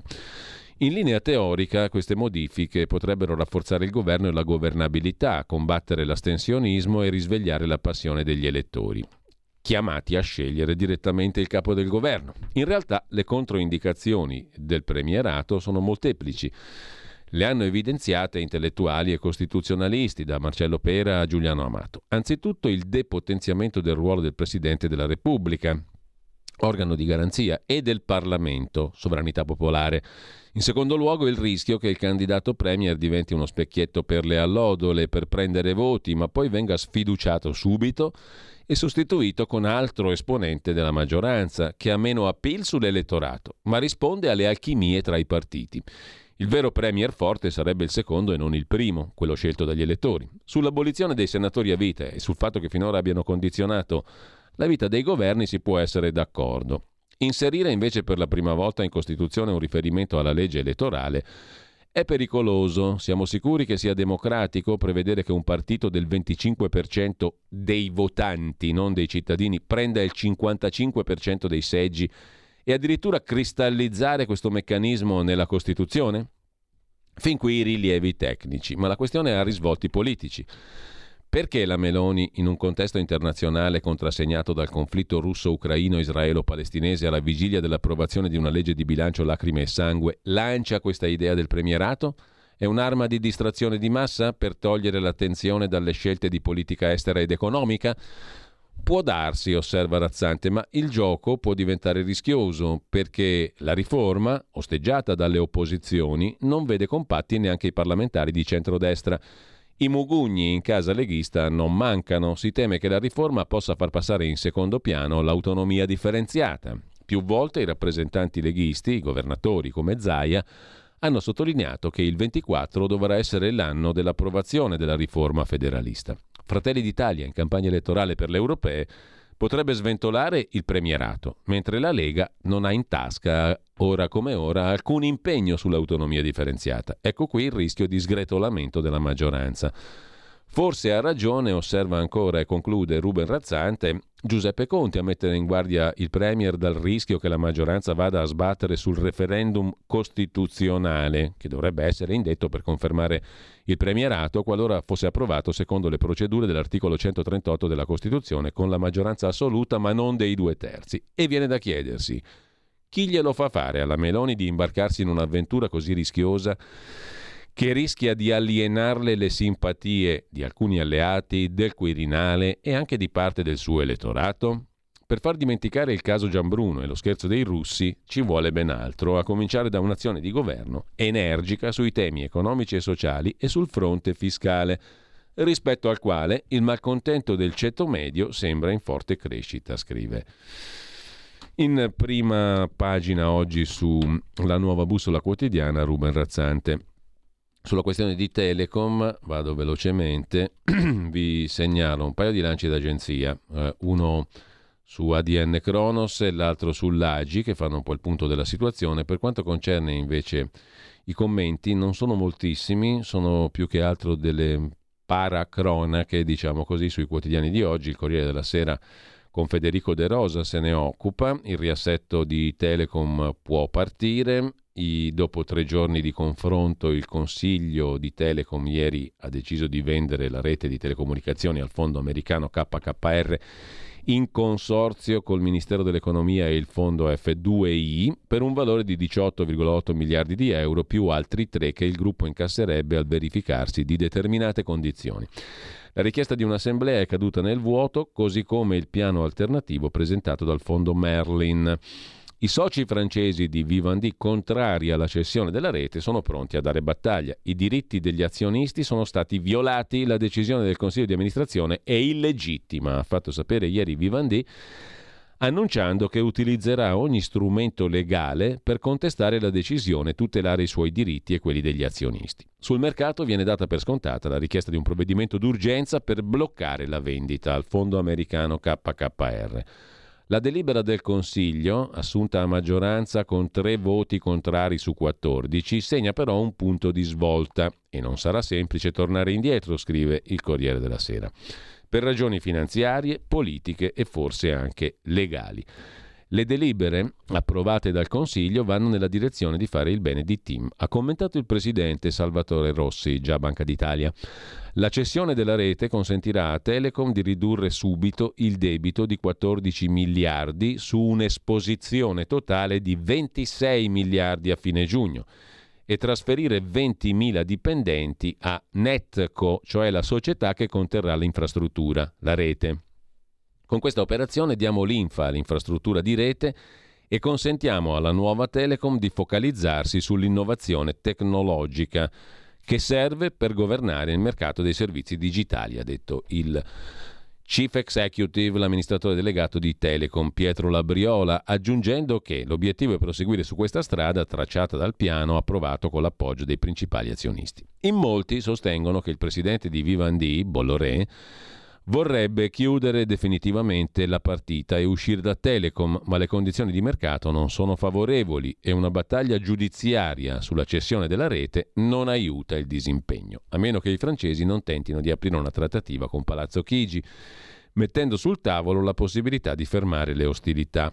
Nelle settimane scorse sono circolate ipotesi di un coinvolgimento di Poste o di Terna Si tratta di una decisione politica. Entro mercoledì è prevista la firma degli accordi di vendita fra Telecom e KKR da perfezionare entro la prossima estate. Per completare il piano di cessione della rete manca ancora Sparkle, che è la società che gestisce i cavi internazionali, molto ricca e molto poderosa. Verrà interamente rilevata dal Ministero dell'Economia, su cui il consorzio guidato da KKR ha preferito trattare separatamente. La comprerà? Comprerà anche quella? L'offerta non vincolante, che valorizza la società a 600 milioni, è stata ritenuta inadeguata dal Consiglio di amministrazione di Telecom, che ha dato tempo al fondo americano fino al 5 dicembre per migliorarla, cioè per fare un'offerta anche su Sparkle, cioè sulla società che si occupa dei cavi internazionali. Sul fatto quotidiano il pezzo piuttosto critico, forse uno dei pochi che entrano nella valutazione di Marco Palombi, a pagina 14 del fatto di oggi. Ella fu. Telecom Italia continuerà ancora formalmente a vivere per un po' fino alla vendita pezzo pezzo di quel che rimane, ma la lunga storia della società, iniziata nel 1933 con la fondazione della STET, è finita ieri ed è per gli ultimi trent'anni una storia ingloriosa in cui convergono l'insipienza dolosa o colposa della classe dirigente politica e il cialtronismo straccione della cosiddetta grande impresa italiana, che il cretinismo degli industriali, di cui Antonio Gramsci non può coprire tutta la vicenda. L'ultimo atto eh, l'ha scritto ieri il consiglio di amministrazione della malmessa Telecom. Vendere entro l'estate, senza passare dall'assemblea dei soci, la rete telefonica al fondo KKR che grazie a Meloni e Giorgetti si ritroverà come soci di minoranza Ministero del Tesoro e Cassa Depositi e Prestiti. Quel che resterà è una società di servizi debole, con troppi debiti, troppi dipendenti e un azionariato che si prepara a una sanguinosa guerra legale, annunciata ieri da Vivendi, per annullare la vendita. Questo disastro inizia però 30 anni fa, quando la madre di tutte le privatizzazioni venne venduta, fu necessaria, scrive Marco Palombi, per essere più corretti di, bisogna dire fu venduta come necessaria all'Italia per rispettare i parametri di Maastricht. Nessun piano industriale, soltanto il bisogno di fare cassa. È la prima delle molte scelte finanziarie che hanno portato all'inferno un colosso industriale. Telecom Italia nasce nel suo perimetro attuale tra il 94 e il 97, fusione SIP con STET, IRI. L'azienda nel 98 è la quarta in Italia per fatturato, la prima per valore aggiunto, aveva un'elevata redditività e non aveva debiti a non dire che occupava 120.000 persone contro le 40.000 di oggi e aveva una forte capacità innovativa, garantita da consociate all'avanguardia. A Palazzo Chigi c'è Romano Prodi. La privatizzazione è gestita a livello politico dal ministro dell'economia Ciampi, a livello tecnico dal direttore generale del Tesoro Mario Draghi. Si decide di venderla tutta, ma spingendo a investire un gruppo di azionisti italiani, il cosiddetto nocciolo duro. Lo Stato incasserà 26 mila miliardi e Telecom finirà a un nocciolino che ha meno del 7% del capitale, guidato dalla Fiat con un misero 0,6%. Si butta un anno e più tra incertezze e litigi, con gli agnelli che impongono un vertice digiuno di competenze nel settore, finché, febbraio 99, arriva l'OPA, l'offerta pubblica di Colaninno frontman di una cordata basata in Lussemburgo, a cui partecipano Enrico Gnutti, Lonati e altri. I capitani coraggiosi, benedetti dal premier dell'epoca, Massimo D'Alema, che prendono il controllo di Telecom attraverso scatole cinesi e la leva finanziaria. Tradotto, il controllo della società passa in una finanziaria estera lussemburghese, Bell, che controlla Olivetti, che controlla Telecom. La gran parte dell'offerta pubblica viene finanziata a debito, debito che viene poi scaricato sulla stessa Telecom, la quale in sostanza paga per farsi comprare. Passano due anni, a Palazzo Chigi torna Berlusconi è il turno di Tronchetti Provera. Pirelli, stavolta non c'è nessuna OPA. Per prendersi Telecom basta prendersi Bell, la società lussemburghese. Tronchetti strapaga le azioni della cordata padana, che ne esce con una plusvalenza miliardaria su cui il fisco contesterà evasione e sanzioni per 2 miliardi di euro, ma tutto sarà perdonato pagando 200 milioni, 1 miliardo e 8, saluti e baci. Il debito aumenta ancora, a questo punto nel 2003 è il doppio del patrimonio. Gli utili finiscono quasi tutti alle controllanti che devono pagare gli interessi sui prestiti presi per le loro scalate. Tronchetti controlla il tutto dall'alto del suo 1,12% del capitale. La sua gestione è quella che è, anche in termini di buon gusto, tipo le dismissioni di immobili Telecom, a cui partecipa indirettamente Pirelli Real Estate. La società si avvia ormai moribonda alla rivoluzione delle telecomunicazioni. Non la salveranno l'operazione di sistema tra le banche e la spagnola telefonica, 2007, che pure consentì di andarsene felice anche al buon Tronchetti. Non la salverà l'ingresso ostile dei francesi di Vivendi nel 18 o la reazione della strana coppia tra il fondo britannico Elliott e Cassa Depositi e Prestiti, oggi secondo azionista Telecom col 9%. È stato calcolato che questo avvicendarsi di azionisti sia costato a Telecom tra debito e dividendi 70-80 miliardi Così si arriva all'ennesima operazione finanziaria, la vendita della rete al prezzo di 20-22 miliardi che KKR pagherà per metà a debito. La team che resterà è un'azienda senza futuro. La società sarà venduta a pezzi, ha detto ieri Franco Bernabé, che nel 99, da presidente Telecom, provò a resistere a Colaninno e soci e oggi è presidente dimissionario dell'ILVA, altra storia fallimentare di privatizzazione.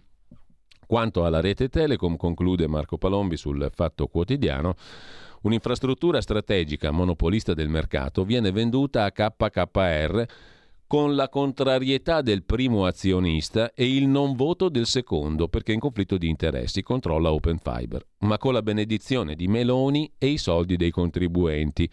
Ma ce ne vorranno di più. Il CDA di Telecom chiede un prezzo migliore per i cavi di Sparkle destinati al Ministero dell'Economia.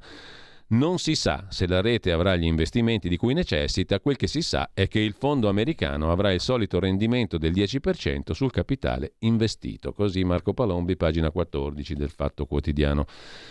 Giovanni Pons se ne occupa su Repubblica, ma vi segnalo altri temi rapidamente. Eh, cambiamo argomento, rimaniamo però alle questioni economiche. Aumenti, pensioni tagliate, i medici sono pronti allo sciopero nazionale. Questioni economiche e comparto sanità. Entro i primi di dicembre i medici incroceranno le braccia contro una manovra che non risponde alle esigenze di un settore al collasso.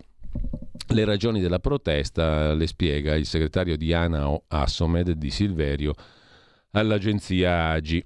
Mentre a proposito di sciopero dei medici vi segnalo un articolo anche su quotidianosanità.it, le ragioni di una scelta una questione economica ma anche di rispetto per categorie professionali che tengono in piedi un sistema sanitario pubblico che sembra vivere solo nelle parole e negli ipocriti applausi. Sciopereremo perché è il momento di rispondere con durezza, perché il senso di rabbia prevale, il tradimento che leggiamo nell'attacco alle nostre pensioni ci indigna. Non è servito morire di lavoro, ammalarsi di lavoro, cedere tempo di vita per il lavoro, se la sanità è soltanto un costo sul quale risparmiare, scrive il già citato Pierino di Silverio, segretario nazionale ANAO Assomed su quotidianosanità.it. A proposito di sanità, sul dorso lombardo del Corriere della Sera, violenze in corsia, trend in crescita. Siamo a quasi 13 aggressioni al giorno nelle strutture sanitarie lombarde. In questa, l'ultimo documento della regione aggiornato ai primi sei mesi di quest'anno conta infatti 2.349 casi di aggressioni nelle strutture sanitarie lombarde, aggressioni al personale sanitario. Sei vittime su dieci sono infermieri. Dalla Repubblica Affari e Finanza invece mm, vi segnalo un articolo interessante, due anzi, sulla questione PNRR. A metà del guado, anzi peggio, ma la partita è ancora aperta. La genesi e gli errori di un piano che ha coinvolto tre governi, PNRR, che ha messo a nudo tutti i limiti delle amministrazioni, in attesa del responso europeo sulla quarta rata, scrive Valentina Conte. Commenta Fabrizio Pagani, senior advisor dello studio Vitale di Milano, siamo ancora in tempo, ecco le sfide da vincere nell'attuazione del PNRR, il lavoro più importante comincia adesso. Non appena entro fine anno sarà conclusa la rinegoziazione con Bruxelles avremo un nuovo piano. È su questo che dovranno mobilitarsi imprese e operatori economici. Un altro pezzo interessante è quello di Carlo Bastasin, sempre su Repubblica Affari e Finanza, sulla questione del nuovo patto di stabilità. L'Italia, prevede Bastasin, non sfuggirà alle forche caudine del 3%, il famoso parametro del rapporto deficit-PIL. Anche se cambieranno le regole del patto di stabilità, la Commissione europea verificherà il rispetto del tetto per il deficit. In primavera scatterà la probabile procedura di infrazione. Urgente l'intesa sul patto. Sconfitto il Covid, l'Europa tornerà a stringere i bulloni dei conti pubblici. Così Repubblica riassume la posizione del commissario europeo Gentiloni. Un accordo politico entro l'anno può evitare il ritorno dei vecchi paletti. Staremo a vedere. E poi sulla questione pensioni vi segnalo il data room di Milena Gabanelli e Simona Ravizza sul Corriere della Sera, i conti delle pensioni, ecco chi se ne approfitta, i dati di itinerari previdenziali, il centro di ricerca di Alberto Brambilla di cui parlavamo prima, e le pecche del sistema. Al nord un abitante su 88 prende l'invalidità, al sud il doppio, 1 su 44. Stessi squilibri per assegni sociali, integrazioni al minimo. C'è anche una doppia paginata, ve la segnalo proprio en passant, sulla intelligenza artificiale che cura invece la stampa di Torino. Colletti bianchi che verranno travolti dall'intelligenza artificiale. Goldman Sachs ha annunciato lo tsunami. 300 milioni di lavoratori saranno sostituiti dall'intelligenza artificiale. A rischiare non sono gli operai. Le macchine svolgeranno infatti professioni intellettuali. E su questo c'è la riflessione di Paola Mastroccola liberi dal lavoro con la tecnologia se l'algoritmo ci insegnerà a vivere. La sfida sarà trovare un nuovo senso all'esistenza per non dover pensare costantemente alla morte. Per molti si avvera un sogno, ma non avremo più alcuna utilità sociale. Potremo essere eterni pensionati che coltivano le loro passioni. Con quali soldi poi è tutto da capire, ma comunque chi vivrà o vivacchierà vedrà. Un nuovo modo per sostenere la tua radio. Visita radiolibertà.net. Ti basta un clic e potrai versare il tuo contributo volontario direttamente online. Potrai donare con ogni tipo di carta di credito, anche prepagata. Ti aspettiamo online su radiolibertà.net. Sostieni la tua radio con il tuo contributo volontario. Radio Libertà. La tua radio. Diamo voce alla nostra gente. Stai ascoltando Radio Libertà. La tua voce libera, senza filtri né censura. La tua radio.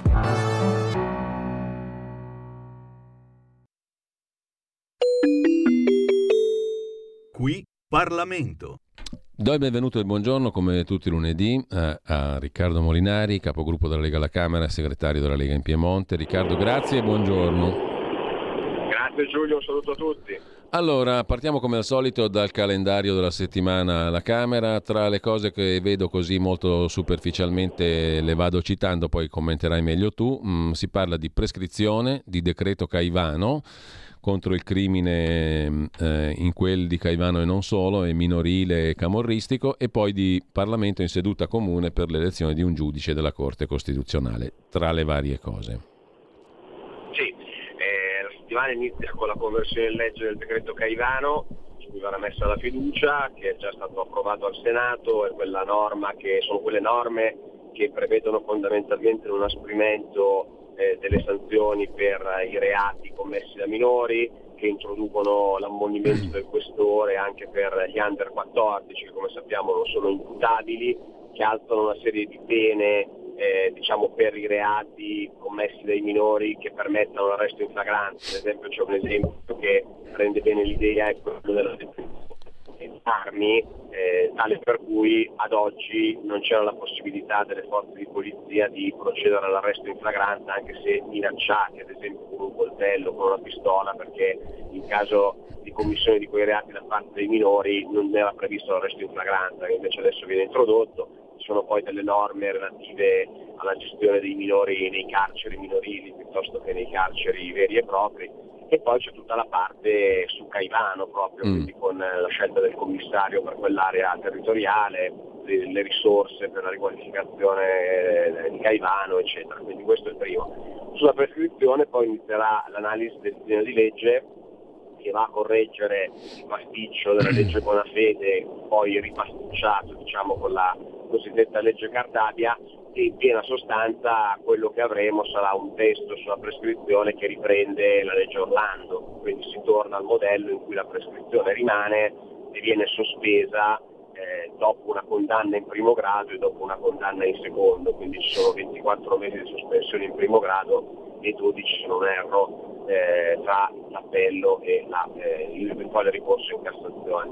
Quindi questi sono i due provvedimenti. Poi c'è eh, il tema che non so se riusciremo già a discutere questa sì. settimana, un'altra, un'altra proposta di legge che riguarda il divieto di produzione di carne sintetica e c'è poi eh, una PDL nostra della Lega su sostegno all'agricoltura eh, giovanile che prevede anche risorse importanti per eh, appunto sostenere eh, l'iniziativa privata dei giovani agricoltori che decidono di eh, aprire un'attività.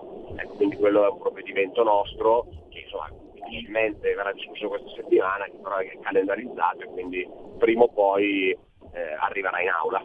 Ecco, sulla questione del decreto Caivano, della criminalità minorile, diciamo così, da rassegna stampa, io ti segnalo, oggi ne abbiamo dato conto perché la Gazzetta di Modena se ne esce in prima pagina con una notizia di questo tipo, ma qua e là, nel corso di queste settimane e mesi, viene fuori un fenomeno che eh, rientra in questo capitolo criminalità minorile, cioè il fenomeno di gang di cittadini italiani di seconda, terza generazione di origine straniera che mm, sono, scippano, rubano, in questo caso a Modena hanno praticamente derubato dei pantaloni oltre che di quattro soldi dei diciassettenni, loro sono tutti quindicenni, erano una, almeno una decina. C'è questo fenomeno in crescita. Il decreto affronta anche questo capitolo? Beh, lo affronta, ripeto, dal punto di vista repressivo. In generale. Che, appunto, prevede, prevede l'inasprimento delle pene, la possibilità dell'arresto, eh, norme diciamo, più dure per la detenzione in carcere. È chiaro che poi c'è tutto l'aspetto diciamo, eh, culturale e sociale che non si può affrontare con un decreto legge, nel senso che è la domanda che dobbiamo farci è perché questi ragazzini nati in Italia, quindi italiani a tutti gli effetti, anche se magari figli di stranieri, eccetera, continuano ad avere comportamenti antisociali. Questo è un vero problema perché purtroppo eh, lascia pensare che anche qua da noi, come purtroppo abbiamo visto in Francia, in Belgio e in altri paesi, ci siano diciamo, delle culture meno diciamo, disposte a integrare quello che è il modello di vita occidentale. Eh, questo è un, è un, problema anche perché girando per le nostre città, ormai non più soltanto nelle metropoli, ma anche nelle città di provincia, ci rendiamo conto che eh, le compagnie delle nuove generazioni, insomma i ragazzini che si vedono in giro, eh, sono per lo più di origine straniera. Quindi se non c'è una reale integrazione, questo è un problema perché eh, stiamo formando, questi sono i cittadini di domani, sono quelli che un domani avranno in mano il paese. E quindi il problema, il problema di integrazione culturale c'è, e ripeto, è chiaro che questo non si può affrontare con un decreto legge, è un percorso molto più complesso che parte dalla scuola, parte dall'insegnamento a casa, perché i grandi assenti poi in queste dinamiche sono sempre le famiglie, no? perché quando ci sono queste baby gang di quindicenni eh, che fanno le cose che hai raccontato, anche di peggio, ci si chiede poi dove siano le famiglie. Eh, questo è un, è un problema molto serio. Beh sì, mm, e in effetti la cronaca lo segnala. Eh. Eh, intanto eh, Riccardo, l'altra settimana avevamo commentato superficialmente i primi punti della riforma costituzionale per l'elezione diretta del Presidente del Consiglio dei Ministri. Avrei visto i commenti di questi giorni, ne abbiamo dato conto di alcuni di essi anche in rassegna stampa stamani. Il tuo giudizio sostanzialmente qual è? È un passo avanti per la stabilità oppure si dà più potere addirittura all'eventuale secondo Premier che non al primo e nel contempo non si scalfisce il ruolo da dominus che mantiene il Presidente della Repubblica? Queste sono alcune delle critiche, del tutto opposte rispetto a quelle che dice che invece è un attentato alla Costituzione, al Presidente della Repubblica, al Quirinale, alle garanzie. E poi c'è il punto della costituzionalizzazione più o meno di un principio di legge elettorale, cioè la legge elettorale dovrà comunque assicurare la maggioranza eh, al partito o alla coalizione di partiti collegati al Presidente del Consiglio, almeno il 55% dei seggi parlamentari. Certo. Allora, eh, diciamo che eh, io ho una risposta un po' complessa sul tema, perché mm. eh, la parte del premio di maggioranza ritengo che sia una scelta che legittimamente si può fare. Mm. In Italia abbiamo già avuto leggi di questo tipo. Il tanto vituperato Porcellum era comunque un sistema elettorale che garantiva una maggioranza. Eh, ma mai eh, costituzionalizzato però, mai inserito no, in Costituzione. Certo, certo. certo. Mm. Eh, no, no, assolutamente, non era costituzionalizzato anche l'indicazione del Premier, diciamocelo, eh, mm. è vero che attualmente la legge elettorale non lo prevede, però insomma, Di fatto è così. Da, da Berlusconi in avanti eh, è sempre stato così, si sapeva che erano i due candidati Premier da una parte e dall'altra e poi certo le dinamiche parlamentari potevano portare anche a risultati diversi, ma tendenzialmente si sapeva che se votavi da una parte il candidato Premier era uno, se votavi dall'altra il candidato Premier era un altro. Quindi mh, mm, da quel punto di vista lì non vedo grandi, grandi cambiamenti. Io la, la, cosa su cui sono un po' perplesso, ma capisco anche che insomma, noi, la Lega questa proposta ha dovuto eh, votarla, anche perché c'è diciamo, un, uh, un, equilibrio politico rispetto all'autonomia, perché la verità è che Fratelli d'Italia ha posto come condizione per andare avanti sull'autonomia l'approvazione di questa proposta di legge costituzionale. La cosa su cui eh, sono un po' perplesso è che non esiste nessun paese al mondo che abbia questo modello e se non esiste alcun paese al mondo forse un motivo c'è, nel senso che eh, il rischio è che stiamo trasformando il Parlamento in una sorta di consiglio comunale, è che già adesso diciamo che eh, il governo mm. ha strumenti molto forti per imporre l'agenda e lo vediamo in questa legislatura dove i principali provvedimenti, parlavamo prima di Caivano, sono tutti decreti legge, quindi si fanno decreti legge un po' su tutto e quindi si eh, vincola l'attività parlamentare alla conversione in legge dei provvedimenti del governo. Quindi insomma, diciamo che ci sono già gli strumenti per chi governa per eh, portare avanti il suo programma. Eh, questa cosa per cui il Premier non può essere cambiato, se c'è una maggioranza diversa, eh, mi sembra che cozzi un po' con un sistema parlamentare quale quello italiano, nel senso che, ripeto, se non ci sono altri casi nel mondo, forse un motivo c'è, quindi io penso che questo provvedimento voglia dare un principio, cioè il principio dell'elezione diretta del Presidente del Consiglio, della maggioranza ampia, che possono essere in realtà mh, punti condivisibili, ma credo che andrà un po' rivista, che è il fatto di non poter prevedere un cambio se non una volta sola col parlamentare, eccetera, credo che cozzi, sì. cozzi fortemente con quella che è la Costituzione italiana. Ecco, questo lo devo dire da, non solo sì. da politico, ma insomma, da, diciamo giurista, ecco, essendo quella la mia formazione, i miei studi, non posso non, non, non vederla questa cosa qua, ecco. eh, quindi credo che qualche correttivo forse dovrà, dovrà, essere messo. Ecco, Federico Punzi eh, su Atlantico Quotidiano oggi osserva una cosa, A, eh, che si, si, lascia comunque un enorme potere al Quirinale, di fatto, no? perché quello del Quirinale già oggi è un potere che si esplica in maniera non chiara, non trasparente ma un potere di moral suasion. Sotto questa definizione vanno molte cose. Oltretutto il Quirinale rimane il capo del CSM, eh, mantiene tutte le sue prerogative costituzionali, quindi in sostanza non è un presidenzialismo questo, vero e proprio, no? È un premierato, un premierato eletto che alla fine affianca una figura, tra l'altro parzialmente anche più ricattabile di prima per certi versi, dice Punzi, io non so se tu condividi o meno, è giusto per discutere cioè il primo premier eletto risulta più ricattabile del secondo e il secondo è quello per cui se cade lui si va tutti a casa. Il primo è, è ostaggio dei vari partiti, al limite potrebbe esserlo, o di poteri occulti come quello del Quirinale. Tu come la vedi su questa cosa qua? Ma questo è un tema, il fatto che poi ci sia il limite, ci sia il limite solo dei due, dei due premier anche lì crea oggettivamente un problema perché paradossalmente, facciamo un esempio, ci può anche stare che un partito nel corso della legislatura si trovi poi chi mm. fa parte della maggioranza, si trovi in disaccordo eh, rispetto alla linea che vuole dare il Premier e quindi possa eh, voler formare una maggioranza diversa o cambiare il Premier. E, e di farlo, mh, mm, non lo so, mi sembra una cosa complicata. Eh, e poi sì, come dicevi giustamente te, eh, se si voleva, mm, Fratelli d'Italia, insomma, la ricordo bene, no? i discorsi fatti dopo l'elezione di Mattarella, il tema era eleggiamo direttamente il Presidente eh, della certo, Repubblica, certo. No? questo c'era nel programma elettorale. E ho la sensazione, questo... Riccardo, che questo sia anche stato, sarebbe stato più comprensibile anche al cittadino comune. Certo. Qui entriamo già in un ginepraio dove il cittadino comune dice Bravo. ma chi se ne fotte, io non vado neanche a votare il referendum. Bravo, ma no, ma poi il punto è che eh, l'elezione diretta del Presidente della Repubblica è un modello, mh, i nostri vicini di casa francesi Eh, hanno certo. quel modello lì, hanno un sistema costituzionale che non è molto diverso dal nostro, secondo me si poteva banalmente copiare quello, cioè cosa, cosa prevede il modello Sì, francese? Che tu eleggi il Presidente della Repubblica eh, a suffragio universale, poi si sceglie col doppio turno o senza doppio turno, questo è da vedere, e il Presidente della Repubblica fa anche diciamo, il capo del governo, ha una serie di funzioni, ma il Parlamento comunque il primo ministro lo può cambiare, cioè il Presidente della Repubblica eletto deve poi, come negli Stati Mm. Uniti, cioè il Presidente della Repubblica eletto deve poi confrontarsi con il Parlamento, perché il Parlamento può sempre bloccarlo senza però il ricatto di andare tutti Mm. a casa.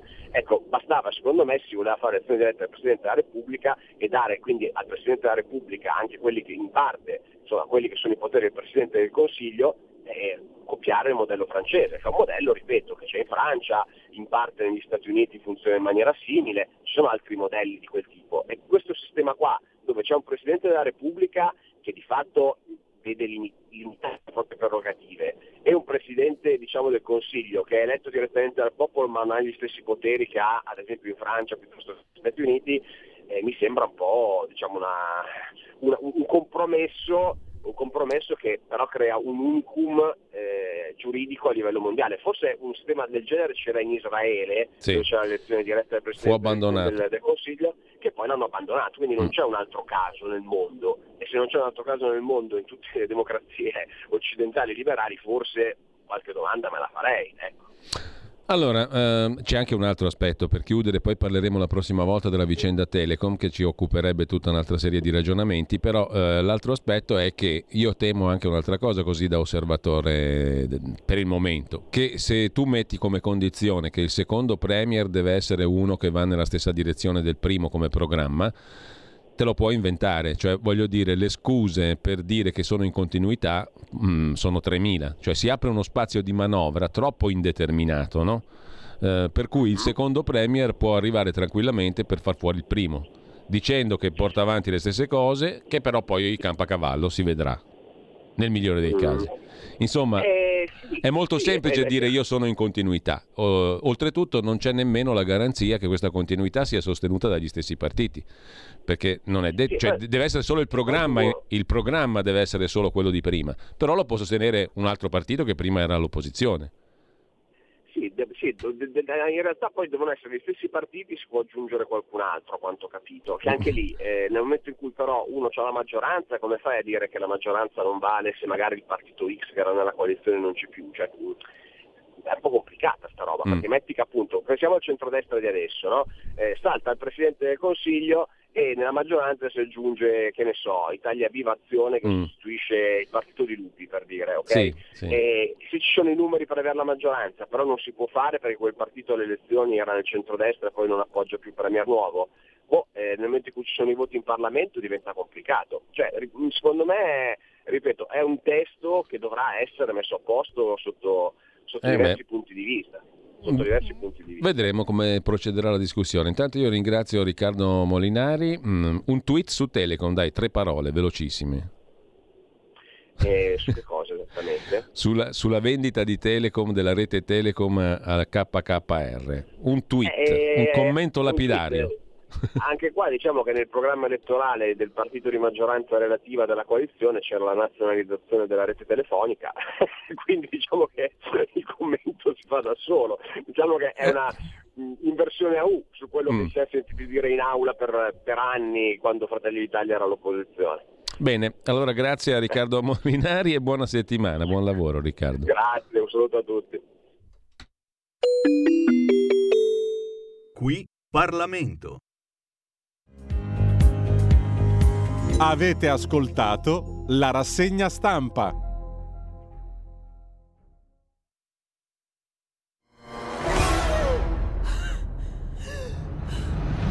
Pensa a respirare. Ora abbandonati. Che cosa vedi? Luce. Oscurità. L'equilibrio.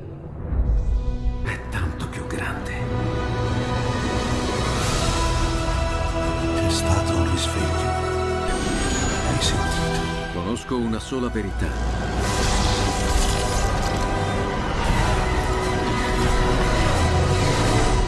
Movie Time ti fa entrare nel vivo del cinema, ti fa sentire come se fossi tu il protagonista del grande schermo.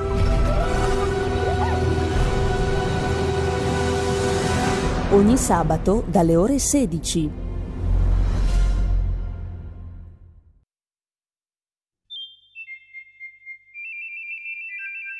Va ora in onda La grande città con Carla De Bernardi. Si può vivere anche a Milano, nel cuore della città.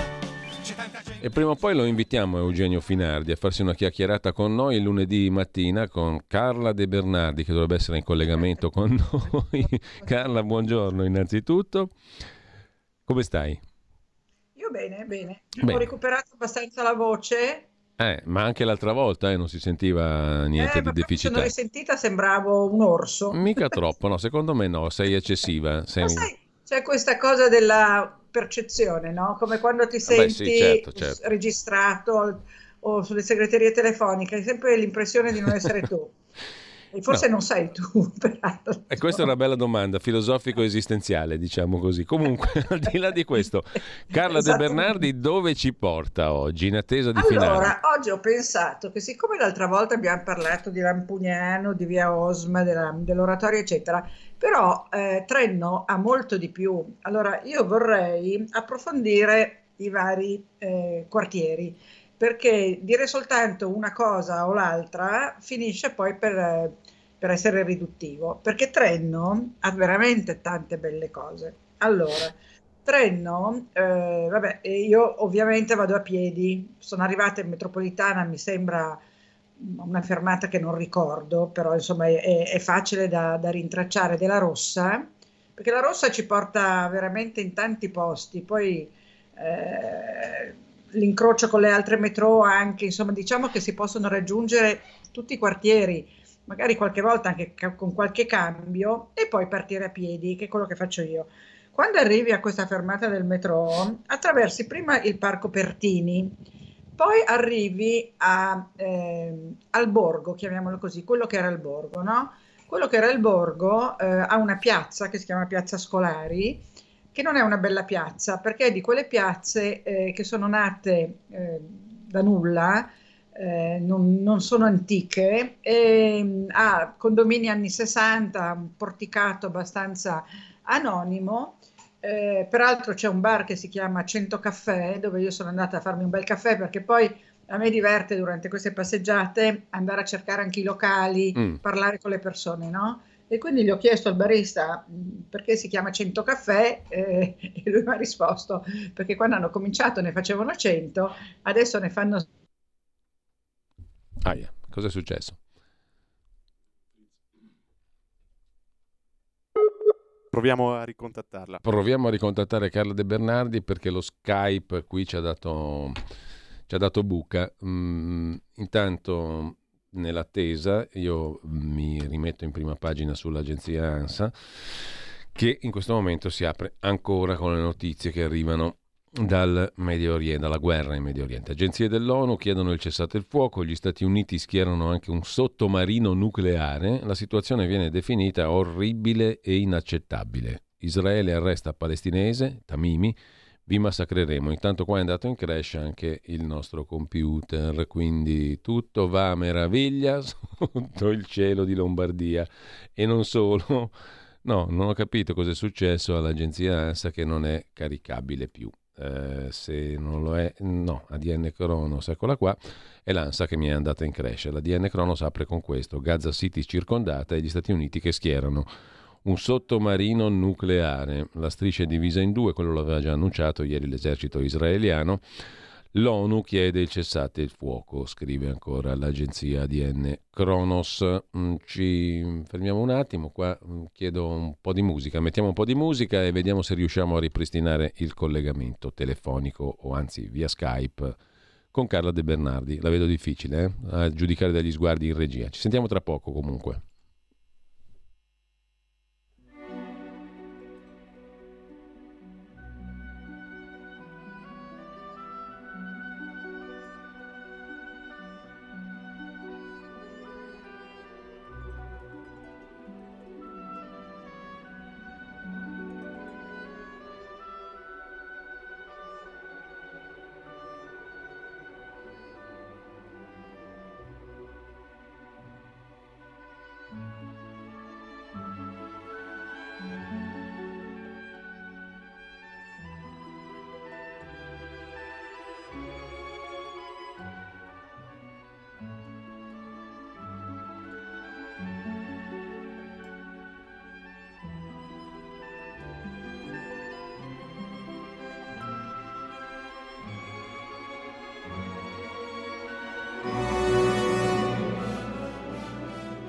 Salutiamo Tchaikovsky che nasceva oggi, esattamente oggi, ehm, e torniamo a Carla De Bernardi. Dove eravamo rimasti? Eravamo rimasti eravamo ai rimasti? 100 caffè. Ai 100 caffè. Ai 100 caffè. Mm. Allora, detto dei 100 caffè, me ne sono andata a visitare. No, un momento, ma non abbiamo capito perché si chiama 100 caffè. 100 caffè perché io pensavo fossero 100 varietà di caffè, invece mi ha spiegato che si tratta proprio di 100 caffè e gli ho detto ma quanti ne fate al giorno? Dice ma adesso ne facciamo circa 600, ma Ah, vorremmo però. arrivare a farne 1000 e quindi niente, molto simpatici, avevano dei craffen piccolini, delle cose buonissime. Per cui se andate in piazza eh, Scolari. Scolari a, a Trenno, andate a 100 caffè. Faccio anche un po' di pubblicità e poi andrò a riscuotere le royalties. E sono andata a visitare la chiesa di San Giovanni, che è un altro gioiello che io non conoscevo. Io mi sono resa conto in queste mie passeggiate di avere veramente trascurato delle cose bellissime a Milano. Ehm, però adesso ho rimediato e rimediate anche voi prendendo il mio libro e andate a fare quello che ho fatto io. La chiesa di San Giovanni è bellissima, è una chiesa bianca ehm, con- preceduta da un nartece. Io anche questo non sapevo cos'era il nartece. Il nartece è quella bassa costruzione, larga come la chiesa stessa, che la precede, però bassa con delle arcate. Quindi tu non hai subito il portone della chiesa, ma prima hai questa specie di porticato coperto eh, ad arcate e poi entri in chiesa. Eh, la chiesa di San Giovanni dentro ha dei gioielli, in particolare una, ci sono diverse cose, ma mi limito alla più importante perché poi vi, vi racconto altre cose, che è una natività con i santi magi di tale Christopher, eh, John Christopher Storer, eccola qua la chiesa vedete il nartece, i tre portoni, quella bassa costruzione con i tre portoni, cosito Santo Giovanni di Catum, è il nartece. Eh, la chiesa è, è antica, antichissima, ma è stata poi rivisitata in, in- in varie salse, tra cui l'aggiunta di questo nartece nel Settecento. Poi c'è un bel campanilino, molto carina. È contornata da, attorniata da piccole case deliziose, particolarmente di fronte ci sono due casette basse, una gialla e una bianca, veramente carine, una piazzetta meravigliosa. E poi, se guardate la chiesa nella foto, sulla destra si intravede l'asilo ehm, eh, Clotilde eh, Ratti Wickler, che è un asilo eh, di quelli che eh, si preoccupano che i bambini siano a contatto con la natura, infatti c'è l'orto, c'è tutta un'educazione un po' montessoriana basata proprio sulla, sulla vita anche all'aria aperta ed è stata fatta da un, da un architetto eclettico che io conosco bene che si chiama Cecilio Spesani. Va bene, detto questo, questa piazzetta, entriamo in chiesa. Questa natività di John Christopher Storer, che è uno dei più importanti, eh, come si chiama, artisti barocchi del Seicento tedesco, quello che vedete qui, vedete, voi vedete un battistero e sopra un battesimo di Cristo, opera di eh, Virgilio Guidi, delizioso.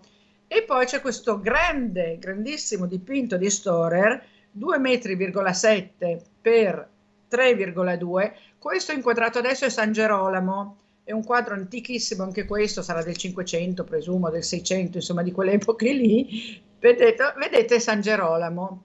Sullo sfondo vedo un cappello rosso cardinalizio, forse San Gerolamo è un cardinale, eh, devo approfondire. Eh, comunque, il vero gioiello sono queste natività con i santi magi. Natività con i santi magi, quasi 3 metri per 3,2 metri e ehm, dono di questo Camillo Melzi, che era il conte di Trenno, eccola lì, la vedete, la, la- la natività, con questa grande eh, cornice barocca.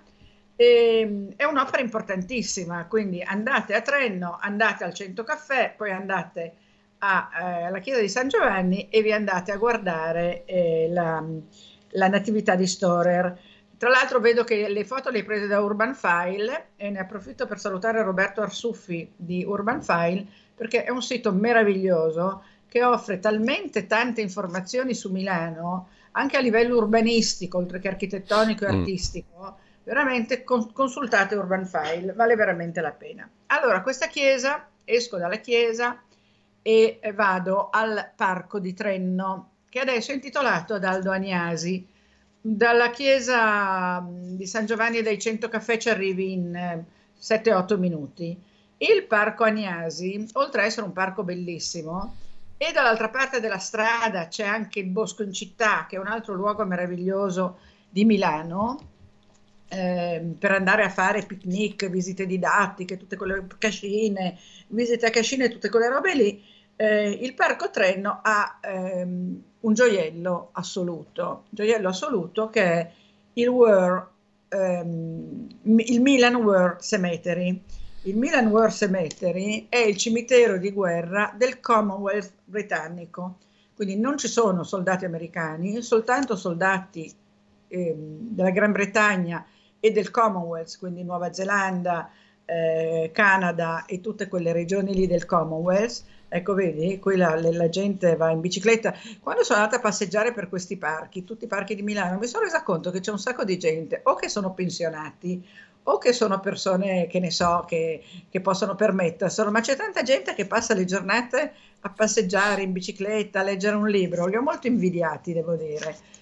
Eh, il Milan War Cemetery è un tipico cimitero anglosassone, nel senso che è eh, delimitato da una siepe, eh, un cancelletto piccolino che apri senza difficoltà e che è sempre aperto, non chiude mai questo cimitero, e ha eh, delle file ordinatissime di lapidi da un lato a destra e a sinistra. Entrando tu trovi una grande croce bianca, poi a destra e a sinistra ci sono queste file ordinatissime di lapidi, tutte uguali, tutte uguali perché non c'è differenza di censo, di provenienza geografica, chiamiamola etnia, perché non, razza non si può più dire, ehm, e c'è, c'è scritto su queste lapidi il nome, il cognome, la data di nascita e di morte e ehm, il battaglione a cui appartenevano. Eh, alcuni hanno anche la stella di Davide perché si vede che erano di eh, religione ebraica. Eh, sono 421 lapidi e 27 eh, di persone che non sono state identificate. Quindi su quelle lapidi non identificate c'è scritto per esempio soldier, soldato, oppure aviator, aviatore e non c'è altro perché quella salma lì purtroppo non ha un nome e un cognome. C'è un'unica donna che si chiama, eh, si chiama, si chiama, si chiama Margaret Fielding, eh, che era uh, una fisioterapista al seguito di un battaglione, il 64 British Hospital eh, ingle- eh, sì, inglese, British, che morì dopo la fine della guerra e quindi probabilmente morì di malattia, però è sepolta lì, è l'unica donna. In fondo al cimitero c'è una cappelletta di mattoni fatta da un architetto che si chiama Louis de Soissons. Louis de Soissons, ehm, se andate a vedere il, sul web, c'è ancora lo studio eh, Soissons in Inghilterra ed è un enorme studio di architetti eh, credo molto molto importante con tantissimi eh, partners credo architetti veramente di peso e questo Louis de Soissons sicuramente lo era, a parte il nome molto aristocratico. E Louis de Soissons ha fatto questa cappelletta in mattoni. Quando tu arrivi c'è un piccolo tab- un altarino minuscolo, è foderata di, di travertino, c'è un altarino minuscolo e sopra c'è un, eh, uno sportellino blu con una bordatura d'oro, proprio molto british anche questo. Tu lo apri, dentro c'è il registro dei defunti con la posizione, per cui sono riuscita a trovare l'unica donna perché ho visto che, in che fila era e da, da, che lato era sepolta, perché se no non l'avrei mai trovata, avrei dovuto guardare 421 lapidi, non era alla mia portata. Quindi ho controllato dove fosse la, la fielding e sono andata a vedermela. Poi c'è un eh, registro che puoi firmare possibilmente come ho fatto io ringraziando questi 421 soldati che comunque sono morti in terra straniera per noi. Eh, poi vabbè ci sono i critici su, su, su, anche su questo, però non è, non è, importante, sono morti per noi. Poi c'è una, una cartina in questa cappelletta con tutta la, la mappa di come l'esercito alleato ha risalito la penisola dal 43 in poi fino ad arrivare al nord e debellare eh, i nazisti. Quindi è veramente un luogo magico. Ovviamente è un prato all'inglese, non ci sono fiori, ci sono solo grandi alberi.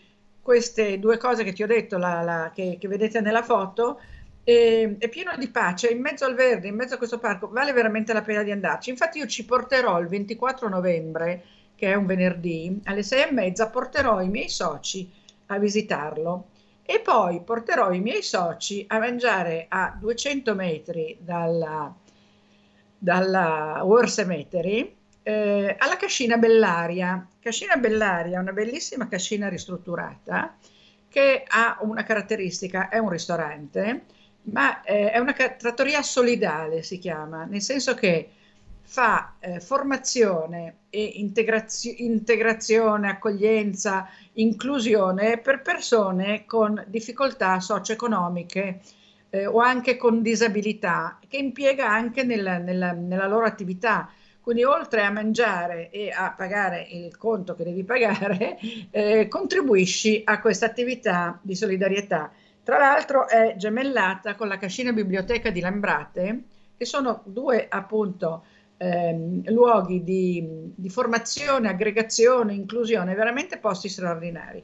Della Cascina Biblioteca vi parlerò la prossima volta perché merita anche quella tutto un discorso perché ci sono parecchie cose da dire quando parleremo di Lambrate. Comunque sia, ehm, il Parco Trenno ha queste meravigliose cose, eh, War Cemetery, Cascina Bellaria, poi so che c'è Trennolandia che è una roba per bambini, un grande parco eh, per bambini, credo con quei grandi gonfiabili, sai, quelle, quelle, cose lì per piccolini. Io non ci sono andata perché non l'ho trovata in realtà, sapevo che era vicino, ma poi ho girato verso Lampugnano e quindi Trenolandia non l'ho visto, ma so che esiste questo piccolo parco eh, per bambini pare molto molto divertente, almeno così mi ha detto qualcuno che c'è stato. Eh, l'ultima cosa di Trenno che non vi ho detto è che all'inizio di, eh, del paese, prima della piazza, c'è un'altra cascina molto eh, interessante che si chiama Cascina Campi, perché Cascina Campi produce eh, prodotti, eh, latticini, polli, galline, uova, marmellate, tutto a centimetro zero che si possono comprare in sede, fanno anche gruppi di acquisto, fanno anche cesti per Natale, hanno 50 box per cavalli e fanno riabilitazione per cavalli non solo fisica, ma anche psichica, perché anche i cavalli delle volte hanno bisogno dello psicologo. Quindi andate anche alla Cascina Campi, ci sono i pavoni, le galline che girano per i, per i, per i prati, ci sono questi cavalli, c'è il maneggio, c'è il punto di vendita dei loro prodotti, insomma Cascina Campi è un altro posto che i milanesi devono assolutamente conoscere. Beh. Intanto allora grazie, grazie a Carla ecco, Se qualcuno Bernardi. volesse venire il 24 novembre con me al War Cemetery e poi a Cascina, Bellari, eh, Cascina Bellaria, deve scrivere agli amici del Monumentale, non può venire e basta. Bene, allora quindi, la mail ricordacela velocemente in prima di... In questo caso è prenotazione chiocciola amici del monumentale.org e la Lalla Fumagalli, la mia vicepresidente, dà tutte le informazioni perché ovviamente per mangiare c'è un costo, non è che noi offriamo la cena. Invece la visita al, al cimitero bisogna essere soci e per essere soci, lo sai, la nostra quota è 12 euro all'anno. Bene. Quindi uno può fare anche solo la visita al cimitero e poi andare via e non venire alla cascina Bellaria, però deve essere socio. Grazie allora Carla De Bernardi, una buona settimana a te Carla e grazie ancora per questo tour. Grazie anche a voi, alla prossima. Avete ascoltato La grande città con Carla De Bernardi. È la gente che vive, che lavora, che si diverte, che respira in mezz'ora da piazza del Duomo, arrivi dove vuoi. Ma alle 4 del mattino Milano diventa un posto molto strano